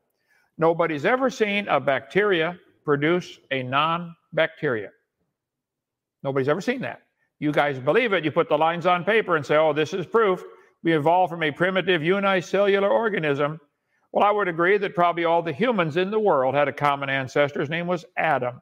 And they've diversified to brown ones and black ones, or dark brown ones and light brown ones, and blonde hair and you know blue eyes and green eyes and red hair. There's a lot of varieties of humans out there, a lot of varieties of intelligence. Some even dumb enough to believe they came from a rock. Yeah, but that's okay. They're still human. We still accept them. Okay, they can still drive on the highway, but watch out for them. Okay, so the fact there's a lot of humans. I agree, but they draw this chart saying humans and let's see, birds have a common ancestor. Nobody's seen that. Nobody's ever seen any evidence for this. You interpret it that way because you want to not have that goat herder's manual be true. I know that because it says, Thou shalt not do some things. Apparently, some of the people like to do. So, of course, they don't like that book. But it's pure religious speculation to believe anything inside the circle. We got humans, birds, crocodiles coming from an ancestor that's common. This is not science. They draw these lines on paper. Look at this. The turtle and the bird had a common ancestor. This is baloney. You can believe that if you want. This is America, the land of the free and the home of the slave, and you can believe anything you want, but that's not science. Science deals with what we can observe, study, test, and demonstrate. Look it up. It comes from the Latin word "seer," which means to know. What do we know? Well, we know turtles make baby turtles. We know turtles have parents that are turtles. That we know. We know that, okay? We do not know turtles and birds have a common ancestor. You don't know that. You can believe that if you want, but it's not science. So I'll take Aron Nelson's uh, phylogeny challenge. Where is the evidence of any amoeba or bacteria producing a non bacteria? Because they have a short generation time, so one human can observe the equivalent of a whole lot of time for you know they get grow up get married have babies in you know 20 30 minutes. You get a whole bunch of generations in one day with bacteria. So where's the evidence of a bacteria ever producing a non-bacteria in the laboratory? I would like to see that please mr nelson or james where is it there's none but you guys expect all the kids in the world to be taught this and learn it on a test and fail if they don't get it showing that tomatoes and moss have a common ancestor wow look at that boys and girls they drew a bunch of lines on paper the elephant and the pig and the hippo and the horse have a common ancestor. I resent that being taught at taxpayer expense. It is baloney. It's a lie. I think it's criminal to teach such nonsense to kids and force everybody to learn it. Go start a private school. All you evolutionists, go to every town. We're going to have a private school to teach kids evolution. Send your kids, pay tuition. Nobody would come. You got to force everybody to pay for that stupid religion to be taught. Anyway, so again, we got 30 topics on the table. Uh, um, Donnie, we're going to have to, I guess, figure out a way to say, stop, stop. You change it to a new topic now, one topic at a time. That's what I do when I do my whack atheist Wednesday night. I go, stop, let's look at, here's what he said. Let's analyze that. I talked about your gill slits. It's not true. Stop using it. Look up the magazines I reference Science Magazine, New Scientist, uh, London uh, embryology professor. It's not true. Stop using it. But you guys can't stop using it because all the evidence you have for evolution has been proven wrong. All of it. There's nothing. Watch my video, Lies in the Textbooks, where I cover, document everything. There is no evidence for evolution. The purpose of this debate tonight is for you to provide evidence for evolution. I think you lost. There's none. Go ahead. Okay, just on time. Much appreciated. Let me uh, restart this.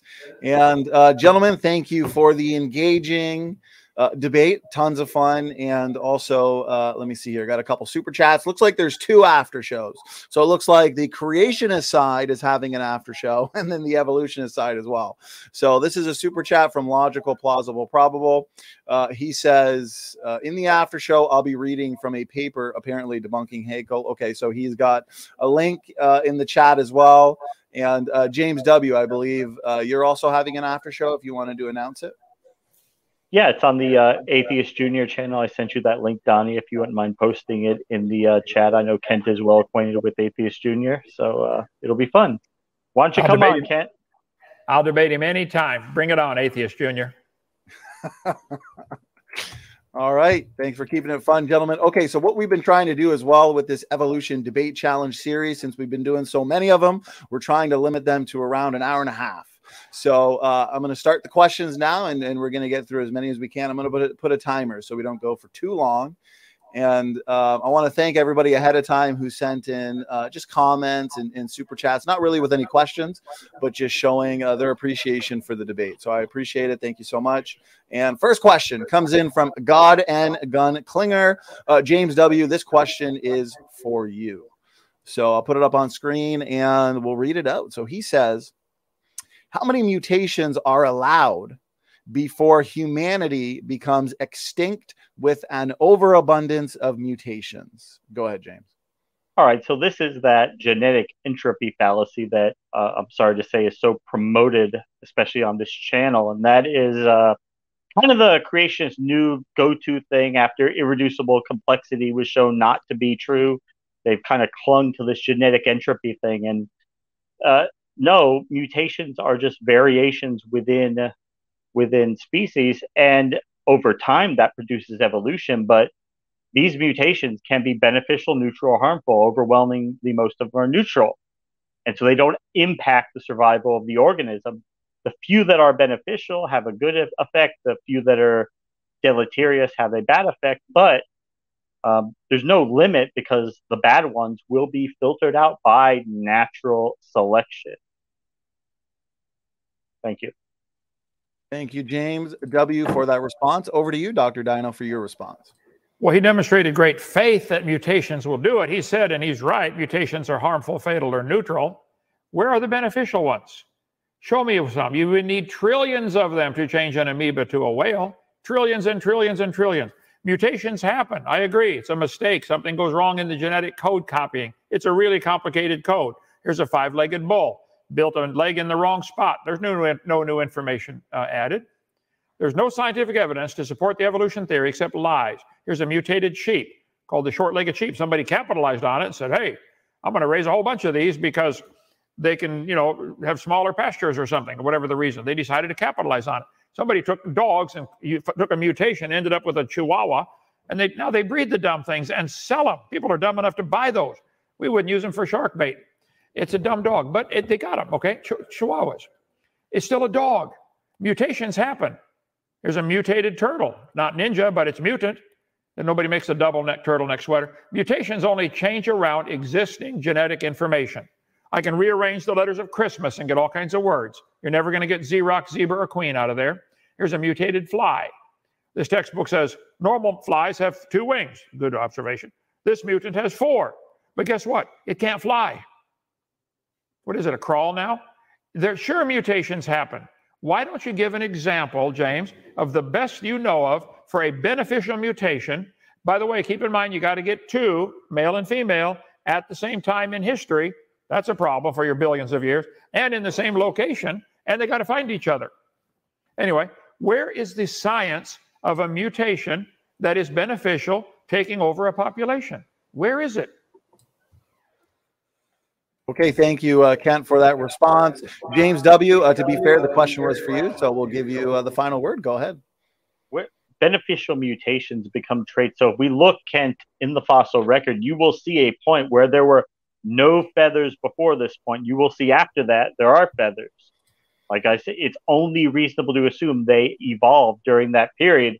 And by the way, we've shown that feathers can evolve from reptilian scales. They are modified scales. We've seen shown alligators can that show pro that they can mutate get proto feathers. And no they weren't originally used for flight but evolution will use what it has. And it has turned it has developed many diverse organisms on the earth. And mutation is the engine. Natural selection is what propels the everything forward. And uh, it happens. Can't you know that evolution? You are okay with microevolution. You just disagree about the time scale. I'm saying, well, what you're saying is you could drive a car down the road, but you could never, ever, ever drive that same car through the same mechanism to another county or another state. But you can, Kent. It's the exact same mechanism. Uh, I'm glad I'm uh, entertaining you. I'm glad we're keeping this fun. So uh, go ahead, Kent. question, right, James? Or should I respond to that? I um, believe we move on to the next question. Okay. But if Kent wants to res- respond, that's fine. Well, I'm, I'm very curious about these alligators growing feathers. I want to see some of that. Yeah.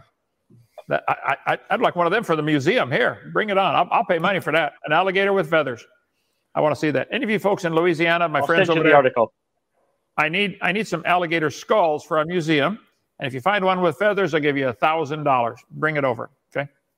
Uh, it's down from the two hundred and fifty thousand dollar challenge, but uh, I, we'll take it.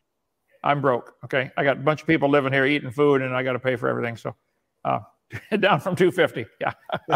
okay. And Appreciate the two fifty off, two hundred fifty thousand dollar offer I had for years. Some million millionaire was backing me up on that. I didn't have the money, but he said, "I'll back you up. Offer him a quarter million because I started off with a ten thousand dollar offer." And uh, I started off at a thousand. Somebody said, let's make it 10. I'll back you up. Another guy said, I'll make it a quarter million. I said, okay, if it's your money. Nobody ever offered any evidence for evolution either. You haven't either yet, James, tonight. I mean, to be fair, Kent, that challenge, you did have a lot of criteria that made it virtually impossible to meet the challenge. So his money was always pretty safe, I would say. But oh, yeah. Well, okay, for you, I want to see a feathered alligator. You, James, I'll give you the thousand dollars, but I get to keep the alligator. I'll send you right, the guys, article, Kent. No, okay, not guys, an article. Let's... I want to see the alligator. Well, I'm not a scientist, obviously, but there you go. Neither are you, but we're we're just discussing science. So thank you, Kent. if I could have a pet alligator with feathers on it, that would be pretty cool. So, uh, okay, cool. would you admit evolution was true though? or if I that, had a pet alligator with, with feathers, feathers, a feathered alligator. Okay, have more questions there, uh, Donnie? Or yeah, let's do it. Hey, if you if you guys are good, let's move on. So this We're is good. Steven. I appreciate the uh, the super chat there, Steven. So he uh, t- uh, ten dollars super chat. Uh, Steve, brother, uh, I got it up on screen here again. This is for you, Jay. So that would be you, James. So he asks if there on. are millions of humans and millions of monkeys, why aren't there millions of in between animal slash mammal slash humanoid beings? Well, like I said before, between us and Lucy, which lived about 2.8 million years ago, you would expect there to be 128,000 generations. And at no point during that was there a large change from one generation to the next. Never happened. That's a straw, you're straw manning evolution when you think that you're going to have a large scale change in the short term. We're saying is a very small changes over a long period of time can accumulate and add up to big changes. It's very similar to how language evolved. If you went back a thousand or fifteen hundred years ago and you read something in English, you wouldn't be able to make heads or tails of it. It's still English. It just evolved over time. And at no point was it different day to day, year to year. It was always very similar. But these small changes added up over time. And that's what we see in the fossil record. We see lots of animals that didn't ex- don't exist today they obviously existed before, and not just one or two of them. We find multiple examples of the same animal. Again, doesn't live today and is not the same as any modern animal. Okay, thank you for that response there, uh, James W. We'll hand it over to Kent if you uh, had a response. I think you'd find nearly every fossil found has a counterpart today that is the same or very similar. There are living clams today, bunches of them. They look just like this, only they're not turned to rock. There are beavers today. We got some in our lake up here. You can come see them. And there are fossil beavers. I think you're wrong, James. I think nearly all animals today have been found as fossils, and nearly all fossils that have been found have a counterpart alive today. There, the question was there are millions of humans, I agree, billions of them, and millions of monkeys, maybe billions of those too. I don't know.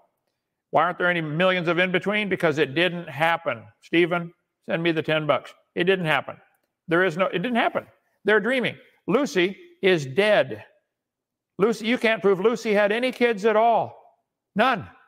You can't prove that, but you guys are going to change. Well, she had parents. You, they, they, they deliberately divert because they can't answer the question. Where are Lucy's children and where's the scientific evidence? Don't say, well, we're here, so we must be. No, that's not science. That's a belief system. So all the homos that they gave uh, tonight uh, are dead and somebody chose to put a label on them. Go ahead. Thank you, Kent. And uh, James, a, a, quick final word since it was your question. Go ahead. So I would just say that we know that these animals exist. We have evidence of them, not just Lucy. We have many examples of Australopithecines. We have examples of other pre human, pre Homo sapien humans. And no, they are not the same as modern humans. And no, they are not the same as apes. They are the only logical conclusion is that they are transitional species. And I know that's hard to uh, cope with, and you'll try to make it so they're not, but they still are what they are. And uh, they're transitional, they are evidence for evolution. And uh. Okay, thank you for that final word, and uh, we'll give you a chance to have a really quick response to this, James. Uh, George Bond in the chat, he is coming at you. Uh, so, but he, he, gave a super chat. So we'll, uh, you know, to be fair, we will uh, put it up on screen. Ten dollars super chat from Australia. I appreciate it, Bond George Bond. So he says, uh, elongated scales are not feathers. What are your thoughts on that, James? It's funny that you know if you had an intelligent designer, he could just design things from scratch. Why does why would the designer only use what's available to him, which is exactly what you would expect if evolution were true.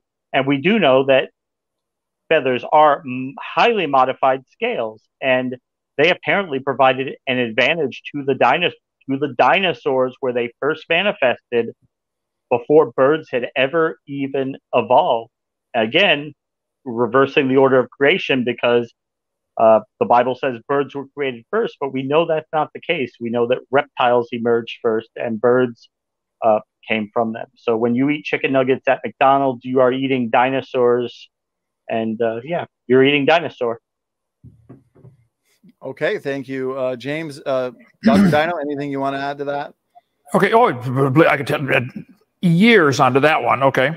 He claims we know the Bible's wrong because the Bible says birds were made first and then reptiles, and he knows reptiles came first and then birds because of the layer that they're buried in.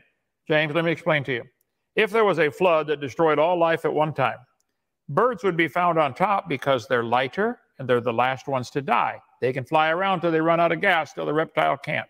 He can't fly. So they might be sorted in that order, and they're not always sorted in that order. But even if they were, it still wouldn't prove evolution. It would prove reptiles have a different body density than birds. Bird feathers are hollow, their bones are hollow, they float. Of course, they're buried in a different layer. Duh, that's the flood. The textbooks teach that the feathers uh, came from scales. This is baloney. Bird feathers are phenomenal. Study one under the microscope. They're amazing. They are designed to be feathers, okay? They're both made of the same protein. That's it. I bet my nails we use out here on the building project are built of the same uh, metal that the car is made out of, iron. Doesn't prove any relationship. Morphological level feathers are traditionally considered homologous with reptilian scales. However, this is Journal of Evolutionary Biology 25 years ago.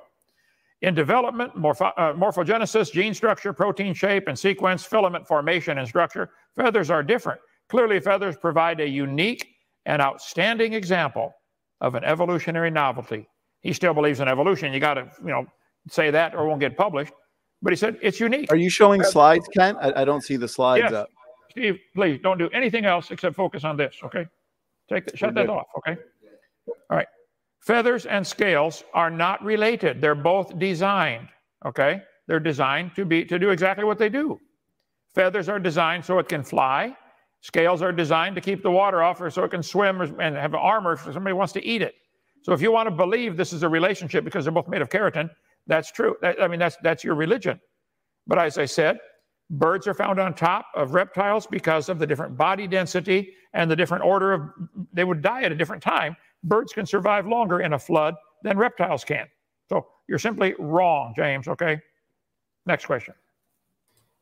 Okay, thank you, uh, Kent, for that response. I, I would just respond yeah, quickly that you would expect you would expect to find one example though of a bird who was buried below uh, where a bird can't be, and we've never seen that, Kent. We've never we've never seen that. If you could show that, you would probably win a Nobel Prize in biology, Kent, because you would overthrow evolution. But you haven't been able to produce that evidence, so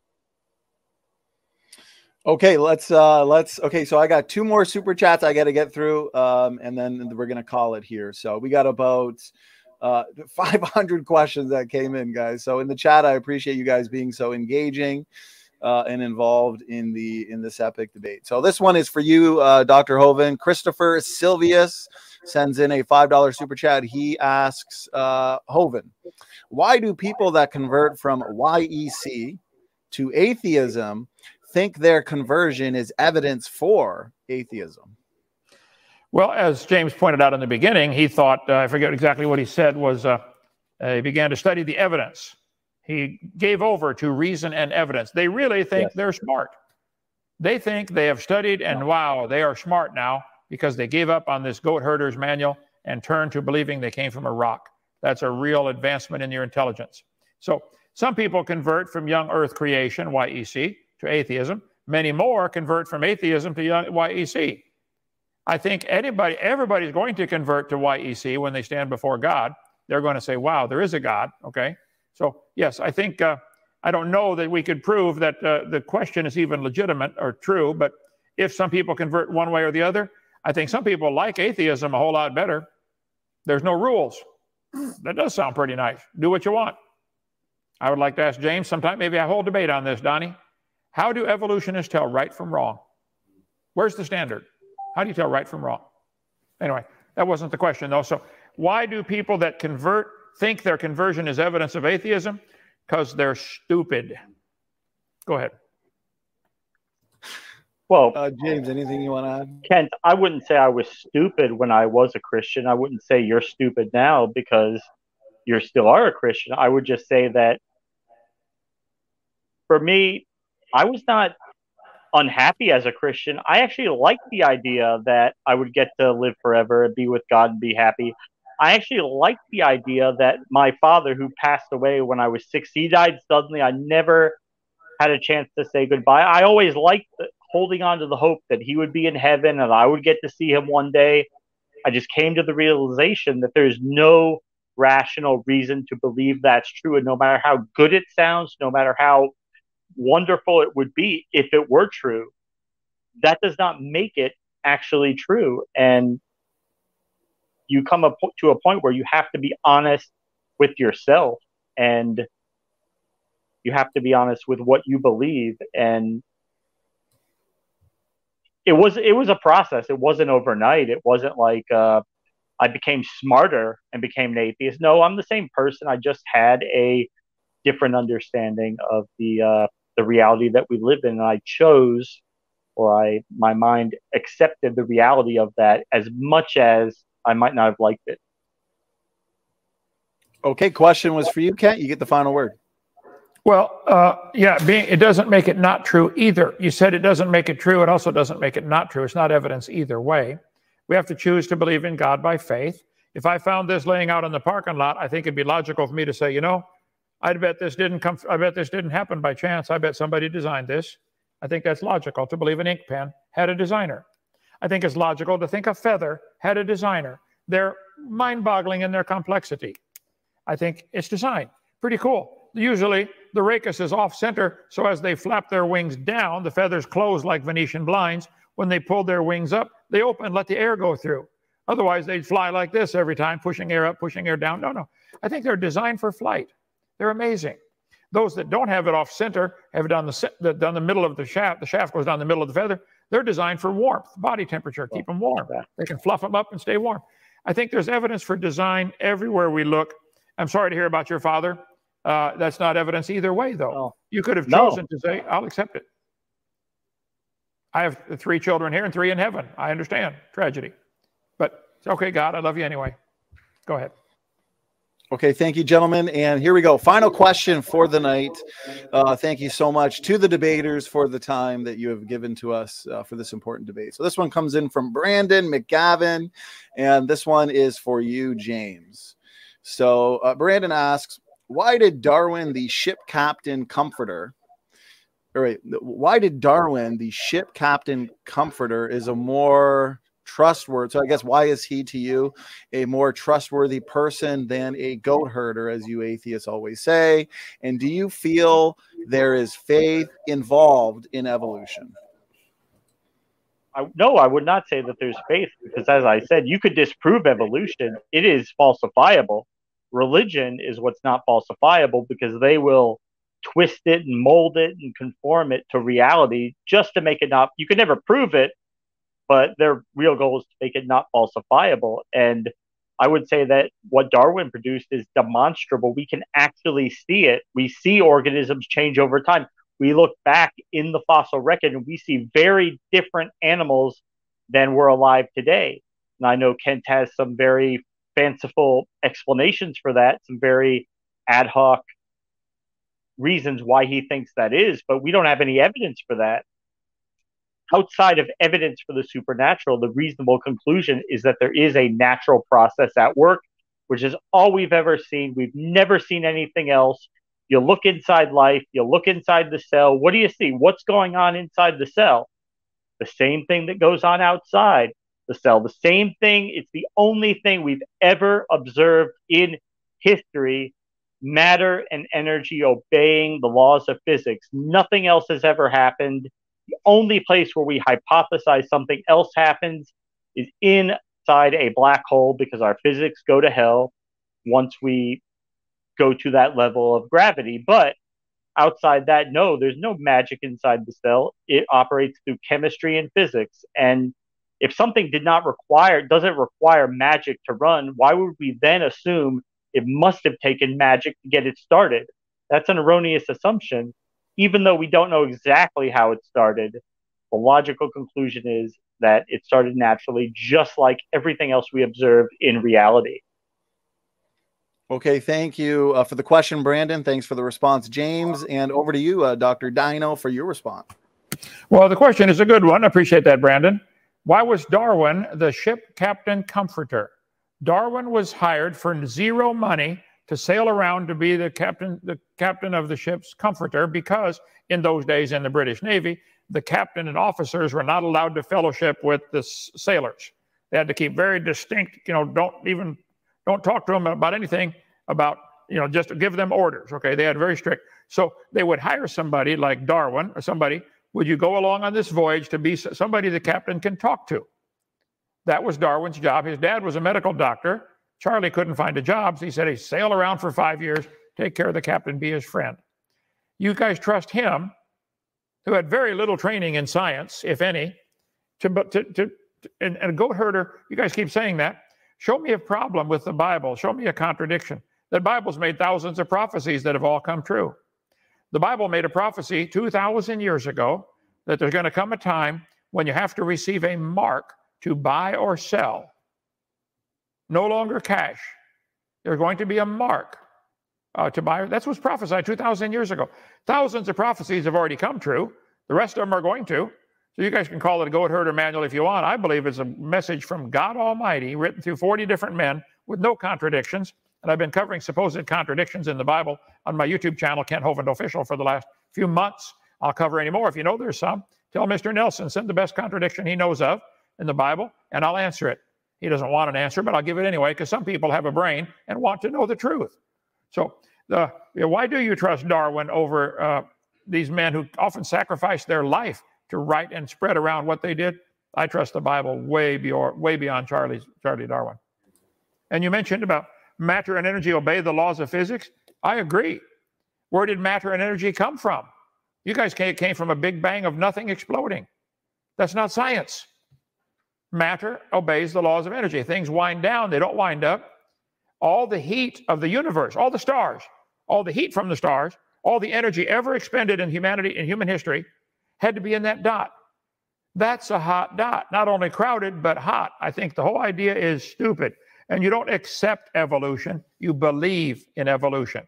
Stop using the word accept. We accept what the scientific evidence shows. Scientific evidence shows dogs produce dogs, cows produce cows, no exceptions. That's what the evidence shows. You want to believe something other than that, then that you're off, you're way outside the evidence. You're into religion, which is what I've been saying all along. Evolution is the dumbest and most dangerous religion in the history of the world. Okay, let's see. Uh, slide three, 736, LDV. Uh, go ahead. I'm done. Thank you, Kent. And uh, this being the last question, James W., we're going to hand it over to you for a final word.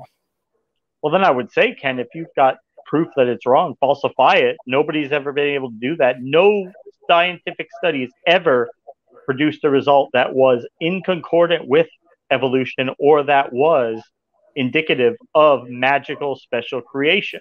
We have no evidence to believe that. And as far as dots of nothing, that is a for for it's a completely separate theory. It's a completely separate area of science, but there is ample evidence to suggest the Big Bang. I know I've seen you debate that topic with other uh, scientists before, and uh, I got to say, I don't think you did very well in those debates, Kent. Even though you are a skilled debater, you got lots of experience, and uh, you know you've been doing this, Kent, for uh, 30 years. Kent, you've got your doctorate degree in education. You've got multiple other degrees. You taught high school science for 15 years. Why can't you propose a model? Why can't you explain what the biblical kinds are? If it's not going to be you, Kent, who's going to do that? Because you know that'd be a great field of, of study for real biology once evolution is over. Why don't you do it, Kent? I mean, put forward a model, put forward some evidence. You don't do that because you know as soon as you did that, real science would blow that out of the water. So all you can do is sit there and take pot shots and blow holes in evolution. But um, yeah, thank you, Kent. Okay, I have done that for the last 30 years. Put up a model. I got it all in my video series. You can watch the whole thing. I believe I God created God created everything in six days. That's the only way to explain the billions of symbiotic relationships. I believe there was a big flood that destroyed the world 4,400 years ago. That's the only way to explain the fossils, the polystrata trees. That's all I do all day, every day is explain the model. The Bible is true. The Bible said it right. I just try to teach it and explain it where people can get it. Uh, watch my YouTube channel. That's all I've done. What do you mean I don't put forth a oh, model? Oh, we do. Okay, James, last question. The Bible says 20 times in the first seven chapters, the animals will bring forth after their kind. Sure. What would you consider evidence of any animal producing babies that we can watch watch it happen? That is, anybody would consider a different kind. Are the amoebas producing different kind of life form, or are they still amoebas? Is the Great Dane still a dog? Is that a different kind of animal than it came from? Where's the evidence? Falsified. The model has been given a long time ago. They're going to bring forth after their kind. That was given a long time ago. Do you have any evidence to counter that? But but you can still tell us, Kent, what a kind is. You need to keep that go. definition I, vague and nebulous so that you can contort it and twist it to mean whatever you need it to mean at that time. And no, nothing ever produces a different kind of animal. That's exactly what evolution says. Evolution only diversifies. You producing another kind of animal Kent would be like making a lateral jump on the tree of evolution. That's never going to happen. You're straw manning evolution. You're uh, you're almost trying hard, Kent, not to understand it because I know you really don't want under you don't want people to understand it because Kent, if they understood it, they might see how much sense it makes and they might see how much more concordant with reality it is than uh, the fables that you so fervently cling to in the Book of Genesis. Uh, yeah, thank you. Is that it, Donnie? I'm not sure if you guys are doing a round two here. Well, or... Uh, it's, it's been two, two hours, 20 minutes. Time, but, uh, Donnie, on, on, your channel, I covered a few weeks ago, I think, uh, what is a kind? They don't have a good definition of species. Let's see, there are 27 different definitions of species, I believe. This is difficult. Here's seven definitions, 27 variations and mixtures of species. How do you explain species? What are the three types, four types, seven types? Do you want to know? Species. So that's another you debate we did that two weeks ago. The point is, you, a, a Great Dane is still a dog, James. Dog. Go look at him. You want to know, Kent, why it's hard to draw the line at species? And that's because all species are transitional. So when you have accumulated change over time, it can be challenging to draw that exact line where just like it would be hard to draw the line between Latin and Italian. We know that Italian evolved from Latin, but no Latin speaker ever gave birth to a Italian speaking child. That never happened. It would be hard to draw that line, but yet we know over time change happened. So uh, well, um, we got nowhere. Thank you, Donnie. Uh, I'm ready to go to bed. Had a long day. okay. Thanks, guys. Uh, all right, guys, I appreciate that. Uh, mini round two. Uh, we'll consider those the final words, gentlemen, since okay. we just hit the two hour mark and we're going to let you guys get to bed. Uh, much uh, deserved uh, rest. So, again, Kent, uh, James W., thank you so much for doing this thank debate. You, Clearly, thank it was you, a much anticipated debate because we had 400 feet. 450 people in the live chat. So you guys made for a fun debate. thank you so much, Kent and James W uh, Stand for Truth is signing out now.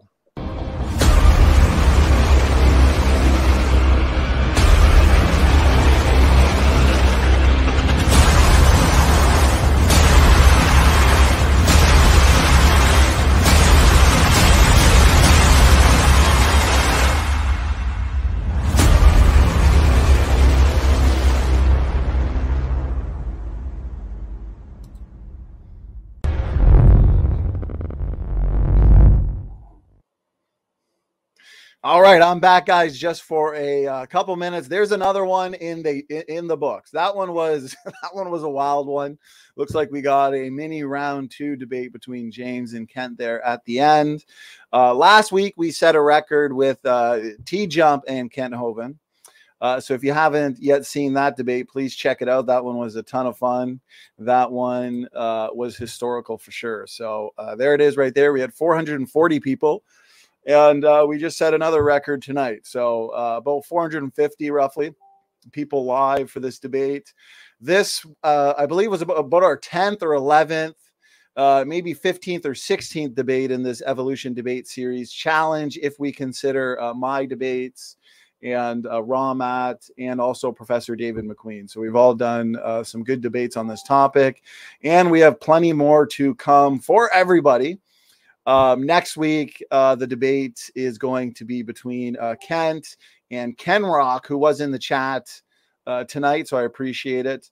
Uh, this was probably the, the, the most wild I've ever seen the live chat. So you guys kind of cracked me up, and um, I'm gonna have to put slow mode on possibly uh, during the next few uh, evolution debates that we host. Uh, chat was very lively. Thank you so much, everybody, for the uh, super stickers, super chat support, and of course, all of your questions. Uh, we'll probably play around with.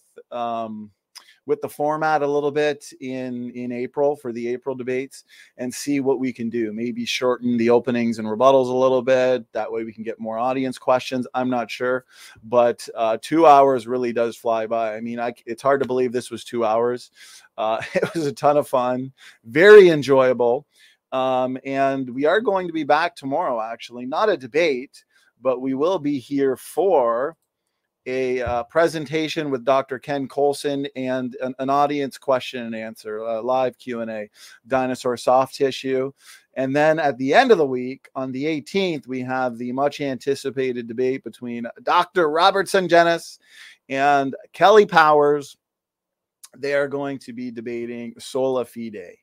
And uh, last thing I want to mention, guys, um, we've got two after shows, it looks like. So one over on Atheist Junior's channel, and then another one over on Logical Plausible Probables channel.